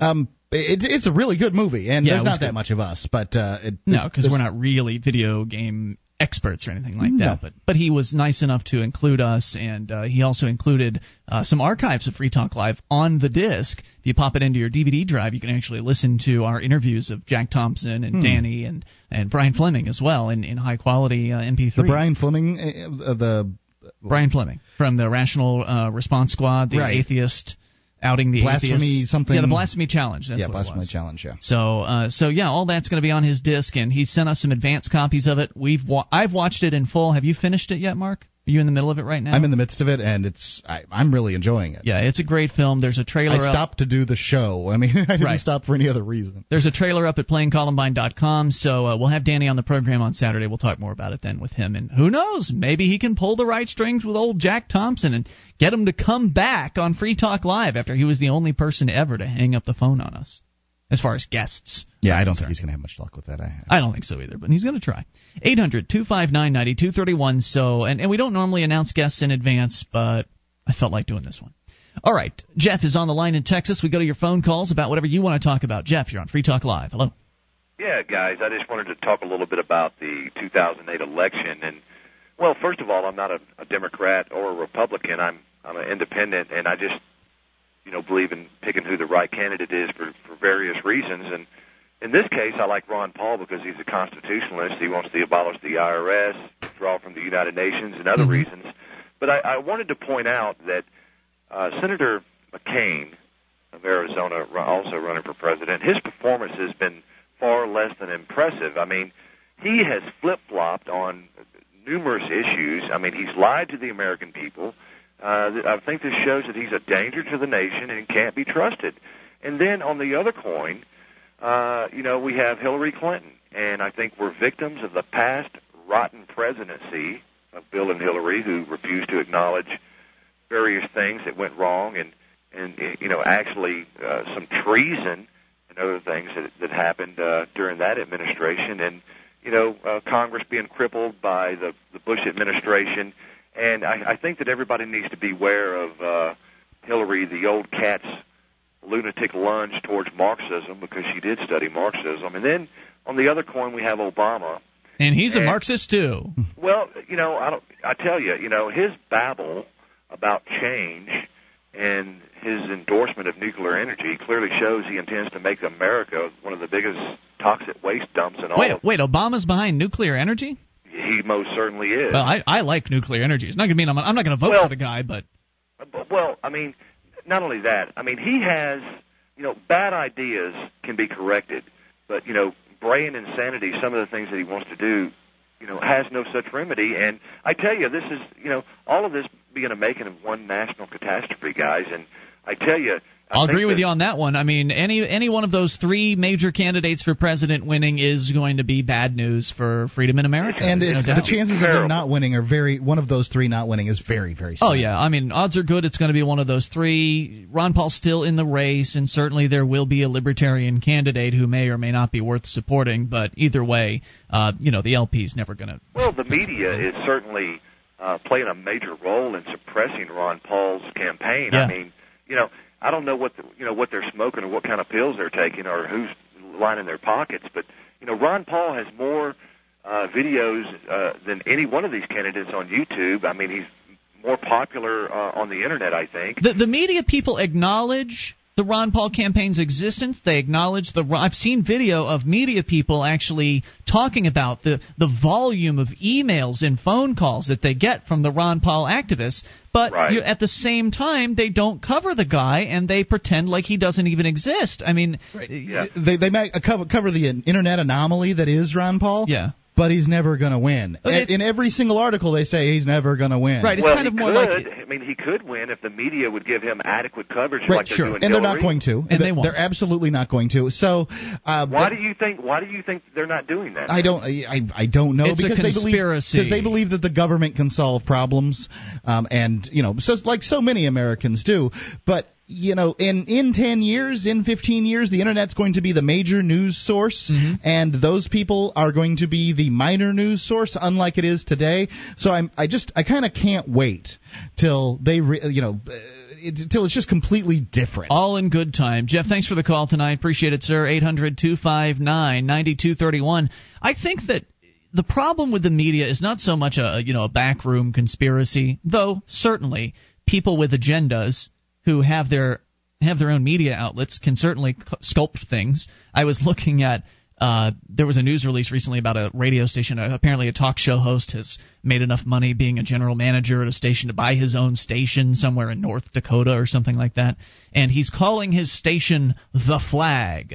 And you know he's I've heard that. Uh, I've, I've heard that kind of uh, nomenclature for stations before. The Yeah, flag. yeah. It's going to be a talk station, Mm-hmm. and uh, you know the the suggestion there is this is a nationalistic flag waving station. It does. I think it's a great name, personally. I mean, I think it's pandering and it's awful, but uh, I understand that it's going to work for him. People are going to listen to it, and he's going to make ratings and sell stuff. But but uh, but just I just bring that up as as evidence that certainly people who own radio stations and television news networks and things like that they've got an agenda. Of course they do. Do they all have the exact same agenda? No, not necessarily.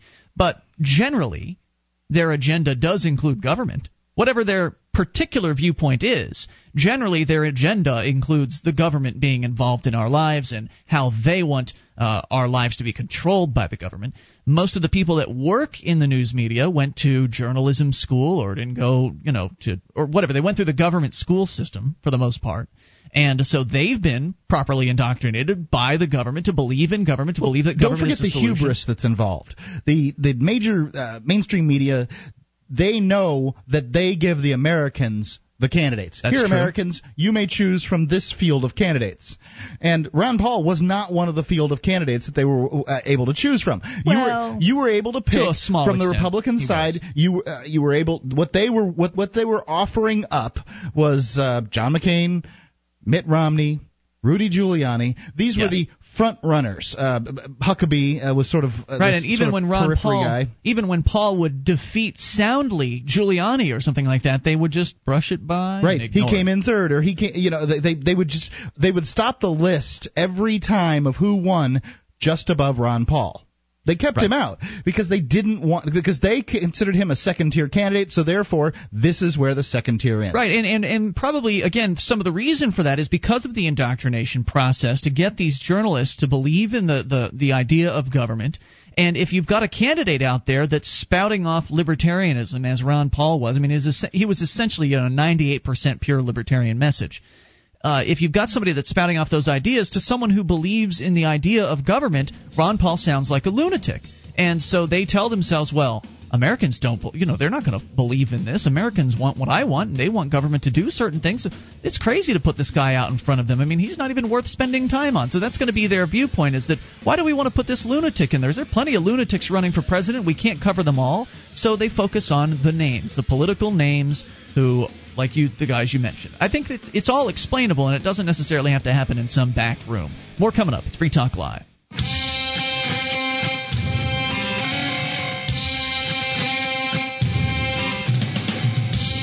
This is Free Talk Live. You can bring up anything toll free at 800 259 9231. The SACL CAI toll free line. It's Ian here with you. And Mark. And you can join us on our website at freetalklive.com. All the features on the site are free, so enjoy those on us. They include the updates. Get signed up. We keep you in the loop whenever there's something you need to know about Free Talk Live. Just go to updates.freetalklive.com and get on the list for free. That's updates.freetalklive.com. He's the enemy of the state. He's the agent of the sovereign individual. He's Tad Galahad, freedom fighter. The anarcho-capitalist adventures series continues at freedom-engineering.com. That's freedom-engineering.com. 800 259 9231. You know, I'm, I'm not going to call myself an anarcho-capitalist, but Me uh, neither. I'm a free marketeer. um, I, I really like the idea of what he's doing here, using fiction to uh, get people interested in the ideas of uh, freedom, and I think it's going to work out very Well, well. I mean, uh, there are other authors out there that are doing it, and so it, the more the merrier. Mm-hmm. Let's continue here, and uh, let's go to Stephen in Colorado. Your calls about anything, Stephen. You're on Free Talk Live. Hey there, guys. Hey, what's on your Um, mind tonight? Well, you were talking about Ron Paul. It just caught my ear. Yes. Uh, I, I remember he won some straw poll somewhere where Romney was expected to win, and Romney ended up coming in second. And ABC News Online, their headline was Mitt Romney comes in second in such and such straw poll. yeah, and and I scanned it for the words Ron and Paul together, hmm and uh, I found it about the fourth or fifth paragraph of the story. Wow. Yeah. So, and, and then the other thing I just wanted to throw out there, uh, well, two things really quickly. I'm glad to see that uh, Mark finally changed his shirt. He was wearing that capitalism shirt at least two days in a row that I saw. no, Oh, it wasn't two days in a row. I I've wear the same shirt several days in a row. Yeah, no, Ian's the one that wears the same thing. Mine, however, I, I'm lim- I'm limited on shirts right now because most of my clothing's over at the new place I'm moving into. So uh, my wife's been washing uh, just about every day. Well, Julia, d- um, Julia does the laundry around here, and since I'm not going out and you know running in my shirt every single day and getting real sweaty or something like that, I don't really feel like I'm necessary. There's no reason for me to just toss a shirt in the laundry because I've worn it for a few hours in one day. So I'll wear it for you know a, number of days, not too long, but. Uh, but also not short enough to where I'm burdening her with a bunch of unnecessary laundry. yeah, people don't like to see the same shirt on you two days in a row. I can tell you that. well, too Yeah. effing bad. Boo hoo. Well, um, the other thing too is I was very interested listening to the uh, archives about you your your decision to break away from the Libertarian Party yes. in, in an official sense, and then also to divest yourself of the moniker Libertarian. I I'll that still, I mean, really- I'll reluctantly accept it. Obviously, it's Me I'm too. going to be labeled with that, uh, you know, simply Right. because that's how things are going to be. Uh, but Right. if given the opportunity, I will always correct it to free marketeer.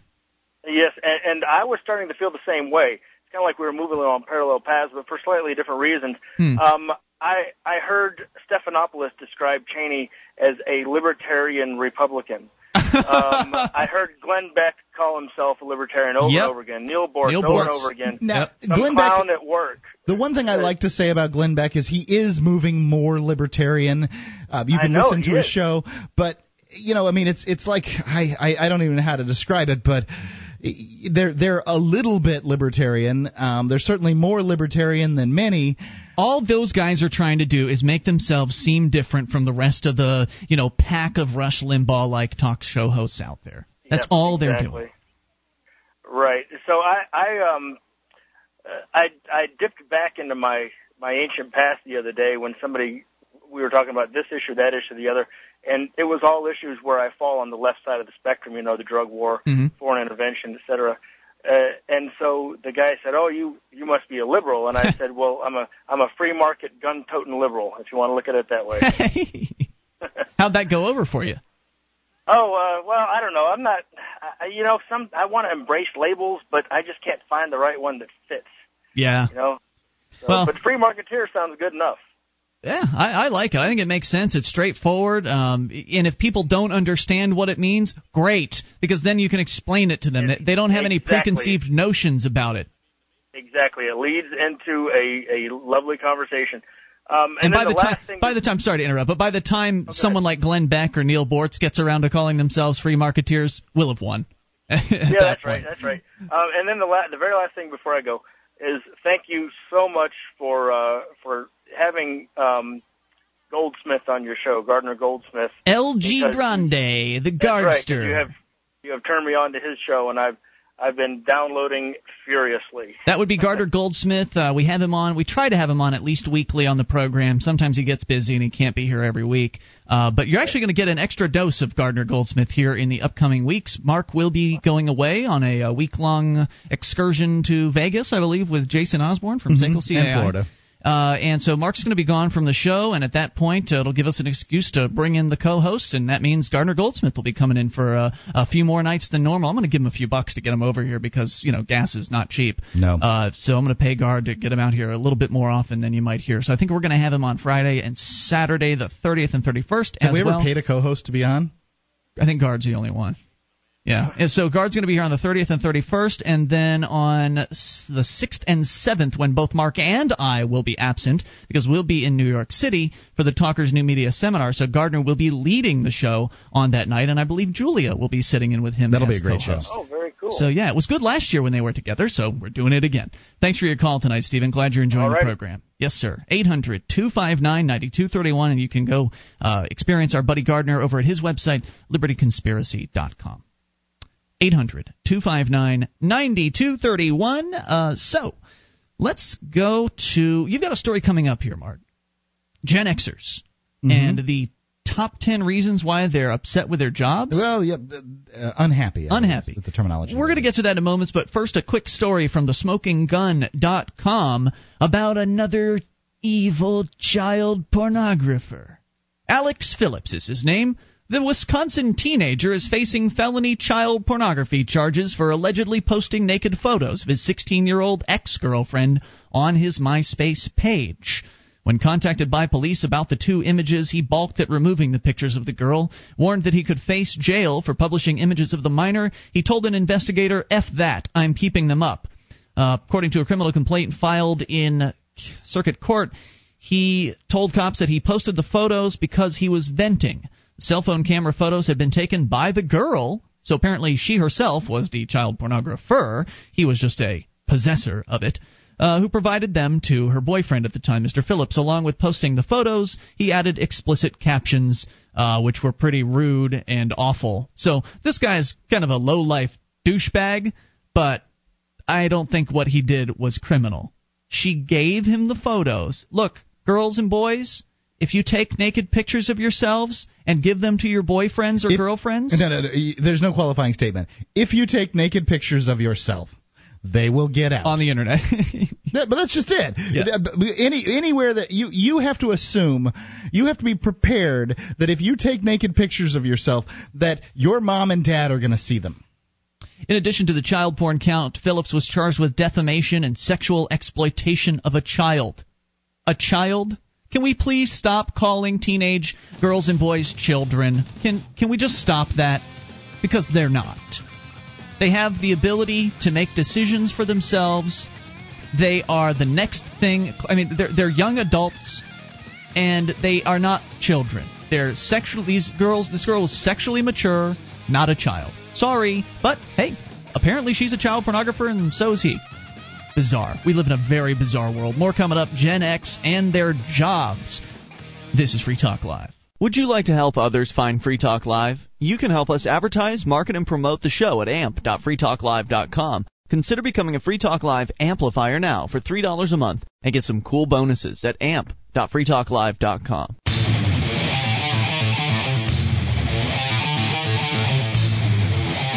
This is Free Talk Live. You take control of the airwaves via the toll free number and bring up anything. 800 259 9231. That is the SACL CAI toll free line. It's Ian here with you. And Mark. 800 259 9231. Join us on our website at freetalklive.com. All the features on the site are free, including live streams, broadband version of the show, dial up version, even a cam version. You can actually watch Free Talk Live. Not sure why anyone wants to do this, but people do apparently. And there is a good reason and that is that the audio quality is pretty darn good on the webcam. So uh, go to freetalklive.com and experience all that for free. So mark 10 reasons gen x is very upset apparently about their jobs. What's this all about because you're a Gen Xer, I, I, and I I, could be argued that I'm. Uh, it could be argued I'm a Gen Xer. I'm like on the very, very outer periphery. You're a cusp of uh, X and Y, and I don't know. I, I hope that Generation Y gets its own. Certainly, Generation Z should get its own name. It's it's not fair that uh, Generation Y. It's not fair that Generation Y should get its uh, name from Generation X. That's not. That's fair. true.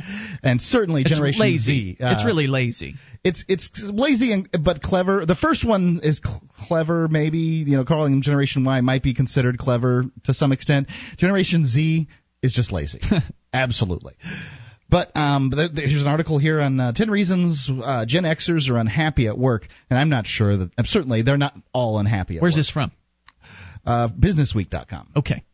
Corporations really need folks in their 30s and early 40s, but here's a tentative relationship at best um, that cohort between uh, cohort and, and corporate America. I'm worried about Generation X and corporations. As far as I can tell, these two have a tentative relationship at best. They're likely headed for some rocky times ahead. This is from Tammy Erickson uh, at BusinessWeek.com. Corporations really need Generation X for uh, folks from in their uh, 30s to early 40s who should begin to serve their primary corporate leaders over the next couple of years. But I fear many current corporate executives are taking this small and therefore precious group for granted. Many of you Gen Xers are not thrilled with corporate life. I I enjoyed it when I worked at Clear Channel. I had no problems with it. Um, I kind of like their whole churn and burn mentality. You tend not to trust institutions in general and deeply resent the boomers' confident assumptions that you'll be motivated by the same things that boomers have long cared about. Many of you have told me that you're planning to leave the corporate life soon to start entrepreneurial ventures or work for Great. smaller companies. I'm all for that too. I think that Yeah. uh, you know small business built this country. Small business business is still the backbone of this country, and uh, we need more entrepreneurs. Nothing wrong with that as far as I'm concerned. Yeah. Options you feel will uh, suit you better than the corporate ro- um, th- than the corporate roles looming ahead. Why are Gen Xers uncomfortable in corporate life? Reason number one. These are not uh, the top reasons. These are just numbered. Okay. Is she speculating, or is she This actually all talking to. Gen Xers? Yeah, I think that she's she's certainly interviewed some people for this uh, Okay. article, but you can't interview the millions of Gen Xers Sure. in uh, in the United States. So therefore, this this article's wrong. How wrong is it? I don't know. Let's find Um, out. So it, I, I think it's well written. I think it uh, points to some uh, some issues that everybody can Okay. Xers' corporate careers got off to a slow start, and many of them are still feeling the pain. You graduated when the economy was slow, and the huge bulge of boomers had already grabbed most of the key jobs. Plus, you know that that way the ones the sort of late blooming boomers, they still got the upper management jobs. There were just so many of them, you know. So we uh, relegated to some extent to uh, lower lo- um, lower end jobs. As an article, uh, as in an article in May of 1985 issue of Fortune said, these pioneers of the baby bust generation are finding life, and that's what baby bust is, what they used to call us, um, finding life on the career frontier harsher than ever. They're snarled in a demographic cr- traffic jam, stuck behind all those surplus graduates of the past decade. Uh, number two, when you were teens, Xers witnessed adults in their lives being laid off from large corporations in mass. As uh, re-engineering swept through the business lexicon, this engendered most uh, Xers to lack uh, for a lack of trust in uh, large institutions and strong desire for a life filled with backup plans. just in case. Many of the adults you saw laid off and then struggling to reintegrate were in their 40s, about the age Xers are reaching today. Hmm. Number three, most corporate career paths narrow at the top. This is absolutely true. The the perceived range of options diminishes as individuals become increasingly specialized in specific functions or roles. Xers crave options, which uh, uh, assuage your concerns about being backed into a corner, laid off from one path. These, this, excuse me, the sense of narrowing um, career paths and increased vulnerability is often most palpable at the transition from middle to upper management. Just, um, just where many of you are today. This step also often brings demand for relocation and separation from established social networks. Mm-hmm. In addition, an additional assault on your sense of self-reliance. So, basically, as as you move up the corporate ladder, your choice of what you can do diminishes. And Julia, for instance, uh, my girlfriend Mhm. is uh, she works at Panera Bread, Mhm. and she is the assistant manager of the store. And she understands that if she wanted to drive around a lot, she could become a district manager. Sure. But then she'd have to spend most of her days driving from one store to another. And right. Whereas she likes she- being here. If she's Keene. at the bottom of the rung, she can decide whether she likes the cashier or she likes baking Mhm. bread or she likes uh, cleaning the bathroom or there's all kinds of things that she can do. So basically, she's almost to that that top. I mean, she she can be the GM. That's her next step up. She can stay at this store. She, she could probably be a GM faster if she'd move to Concord or something like that. If she'd drive to Concord every day. Mm-hmm. Uh, but she doesn't want to do that. She loves living here in the Monadnock region of, of New Hampshire, and so she understands that GM is you know the max for her. But that's okay because she doesn't have the idea. She doesn't even have it in her head that she wants to be there forever. She just you know she wants to. You should you, you should strive for to be the best you can. She wants to create some uh, savings and some wealth for herself, to where when she decides what it is she really wants to do with her life, she'll have the uh, the resources necessary in order to go out and do that. So she already has sort of a, a plan, just a, a general plan of where she's going. I feel sad for people that you know they their only vision for life is that I want to be at the top of this company for the rest of my life, even though it's not their company. Uh, you know, I love the idea that these Gen Xers are being entrepreneurial, or that they at least aspire to be entrepreneurial. I think that's great. And is is this article trying to talk them out of it, or is it just looking at the uh, the different reasons that they are feeling that way? I, I don't think it's trying to talk them out of any. uh, Well, it, at the very end of it, it tries to talk them out of leaving corporate uh, life. Ah, But, interesting. You know, just sort of pointing out what Gen Xers because. The, the truth is that uh, people don't really get out of their own skin and look at other people's situations very much. So the the upper management that, that should be reading Business Week here is not looking at what it's like to be a Gen Xer. They're not looking at um, you know they, what they think is what it's like to be a baby boomer and you know the more corporate attitude that would be involved there. So they need to be educated on these aspects. I have to say, I never think about my generation and No. what it's like to be. we, we what? Well, I'm me, and I think about my life and but if I you want. worked with That's a it. thousand people in uh, you know uh, some kind of office setting, office building, Mm-hmm. you would likely be drawn to the people with your interests in your age group uh, that sort of fit your demographic. Yeah, okay. And the, the fact is, the people that have your interests and fit into your age group and your demographic, and you know the, all the, have the things in common with you, are a bunch of white twenty-seven-year-old kids, guys. Yeah. Those those are the people you're going to likely hang out with um, in in that kind of attitude. So therefore, this is more aimed at a, at, a, at the corporate people out there. But I think that it it has value for anybody who's in this age bracket, and actually anybody in the other age brackets, just to see what the you know what they think about Gen Ys, because Gen Ys is coming up here too. Carry on. All right. Just uh, number four. Just your luck. The economy was slow when you started the workforce, and now it's slowing once more. Just as you were standing at the threshold of senior management, stepping into leadership roles right now looks more difficult, and the roles themselves more vulnerable than they have at any point in the past decade. So I think that that's absolutely true. Gen, um, Gen Xers have gotten you know just the sort of twists of fate, uh, you know, some really bad shake on the uh, on the economy, and likely they don't they they're going to trust corporate America for that less and less because corporate America being in bed with the government and mm-hmm. you know causing all these problems. You know the government causes all the problems, but corporate America is implicit in it. Much of it is. Number five. Then there are those pesky Gen Ys. Many Gen Xers are charged with managing Ys, mm-hmm. which, let's face it, is an impossible task. At least if you define manage as controlling their channels of communication. While vying for promotions and trying to look good, many of you feel that Ys are just doing an in run around you. So uh, you know, they're com- the complaints are about the Gen Ys and how childish they all are. Too childish, huh? Yeah. When, when, when they're saying they're doing an end run around you, that sounds to me like they're being uh, better employees or that they're. so, in some cases, I'm sure that doesn't true, sound like childishness. An in Let's continue this in moments. This is Free Talk Live. This is Free Talk Live. Only moments remain. Enough time for your call if you make it right now at 800 259 9231. SICKLE CAI toll free line. It's Ian here with you. And Mark. 1 800 259 9231. Join us on our website at freetalklive.com. All the features there are free. And if you like the show, want to help support Free Talk Live, shop with us at amazon.freetalklive.com. You know Amazon, they're the world's largest internet retailer huge selection 41 categories to shop in. Everything from their tremendous books uh, selection to dvds to furniture electronics groceries even baby stuff camping supplies whatever you need you can get it at amazon.freetalklive.com and if you enter through that link free talk live will get a percentage of your purchase. Doesn't matter if you're buying used items. Free talk live gets a cut uh, so start your shopping there. In fact, downloadable items like their Amazon uh, Unbox, where you can actually rent movies over the internet, we get a cut of that too.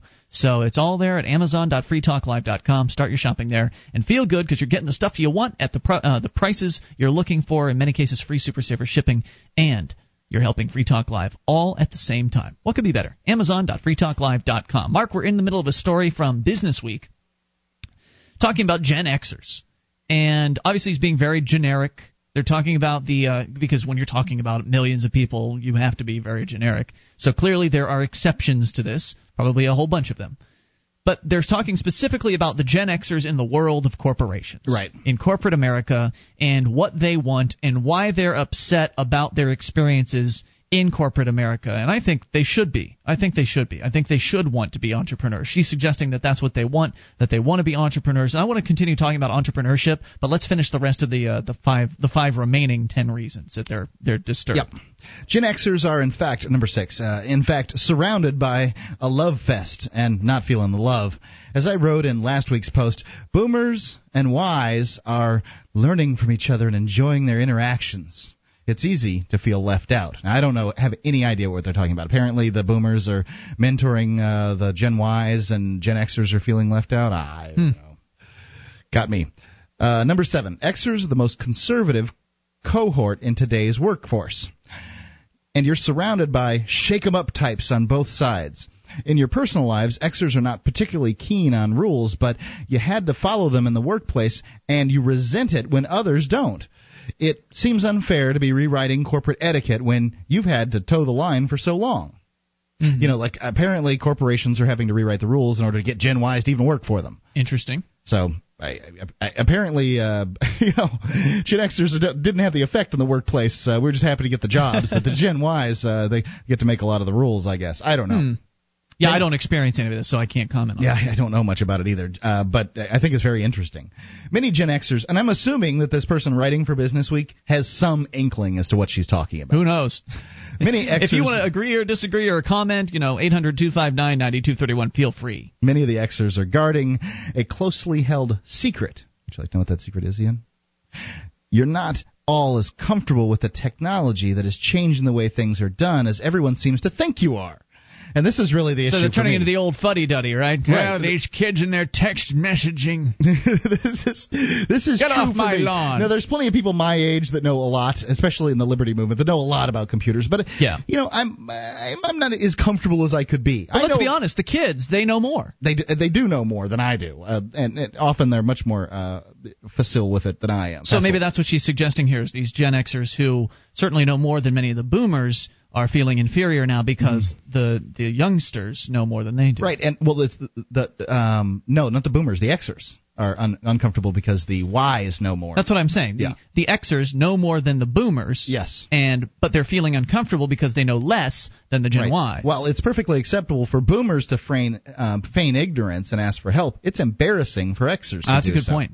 Yeah. Number nine. If a boomer colleague um, and if boomer colleagues are annoying, the boomer uh, parents of your Y rep, um, Ys report write down um, uh, Y reports are downright over the top. Xers can't believe the frequency with Y parent interactions and are deeply turned off by parents who make their presence felt in the workplace. Oh gosh, is this like the helicopter parent phenomenon Yes, where where is- mommy comes to the college with her little you know with her 18 year Well, old now son? th- th- those kids coming that- to work now. But, but now those kids that were um, the, parents were going to college now they're now they're uh, they're, They're hovering at work? They're mentoring their their kids at work. Yeah. Oh jeez. So yes, of course they've got things to say to the boss. My Wow. boss and my mother have never spoken. That's if your amazing. boss and your mother have spoken, I've talked to your mom before. I guess I'm not really your boss. You're not my boss. Stick it in your ear. if if any of my bosses ever met my mother, it was like some you know function somewhere, and um, you know there was a handshaking, and and that was you know the Mark's a great guy. Well, thanks. You know that kind of interaction. This is amazing. I mean, that, that that got mentioned in this article must really mean it is a significant thing that's going on in the workplace today. Yeah.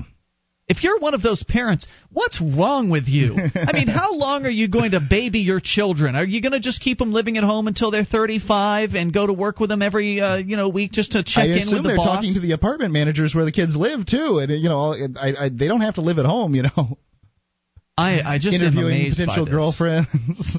How long do you think you need to hold your kid's hand for? This is back to that whole idea of the childification of America, of, of protecting kids, like rounding off all the corners and, and keeping them safe from every possible thing that might hurt their feelings or, you know, whatever. This is nutso.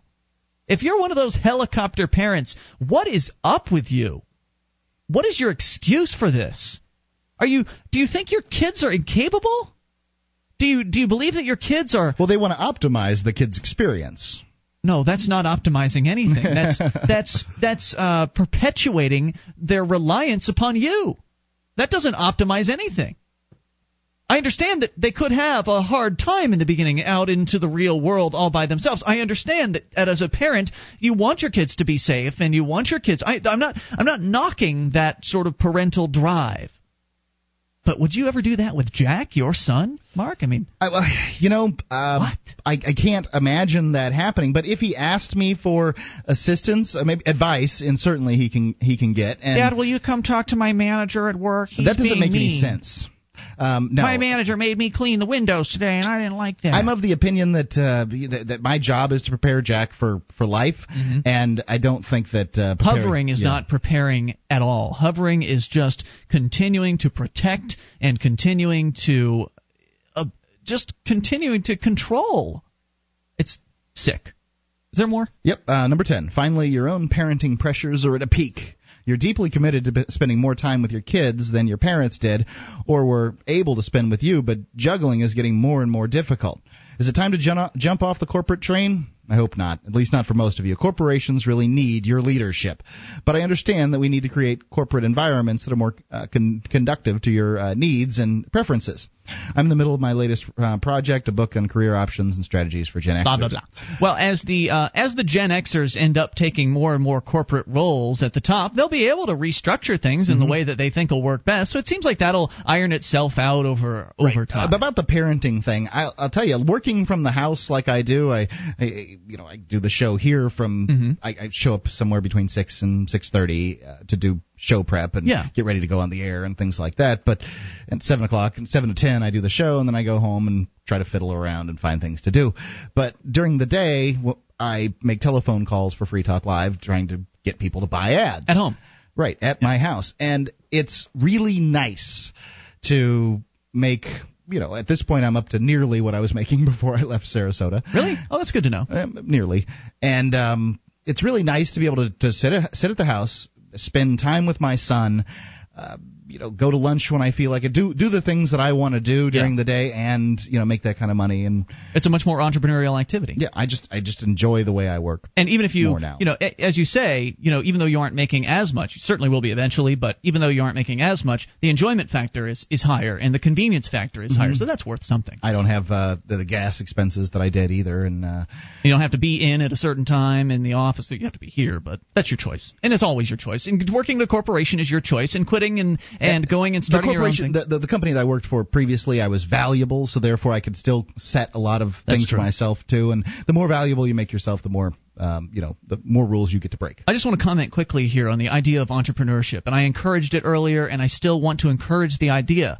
But I also understand the security that that a job holds. Like people feel better when they know that paycheck's going to come in week after week, and that's the main. I think that's probably one of the main factors that holds people at jobs as opposed to going out and doing what they their real passion might be, uh, whatever that entrepreneurial activity is that they would like to perhaps make into a career for themselves. I don't know if career is even the right term for entrepreneurial activity, but anyway, Sure it is. something they can do for themselves and be happier as a result of that. But I think the number one thing that stops people has to be regulation. It has to be the government's rules and controls over entrepreneurial activity. Because one of the reasons why this business is great for me is because I didn't have to ask anybody's permission to go and do it. No. I have to ask the permission of the radio stations to get on there, but as far as actually running my business, I didn't have to go and beg for permission. But in so many other activities, you want to be a plumber, you want to be an electrician, you want to do this and that, you have to go and beg some government bureaucracy and you have to jump through all kinds of hoops, and that keeps people in corporate jobs. So if we didn't have all this government control,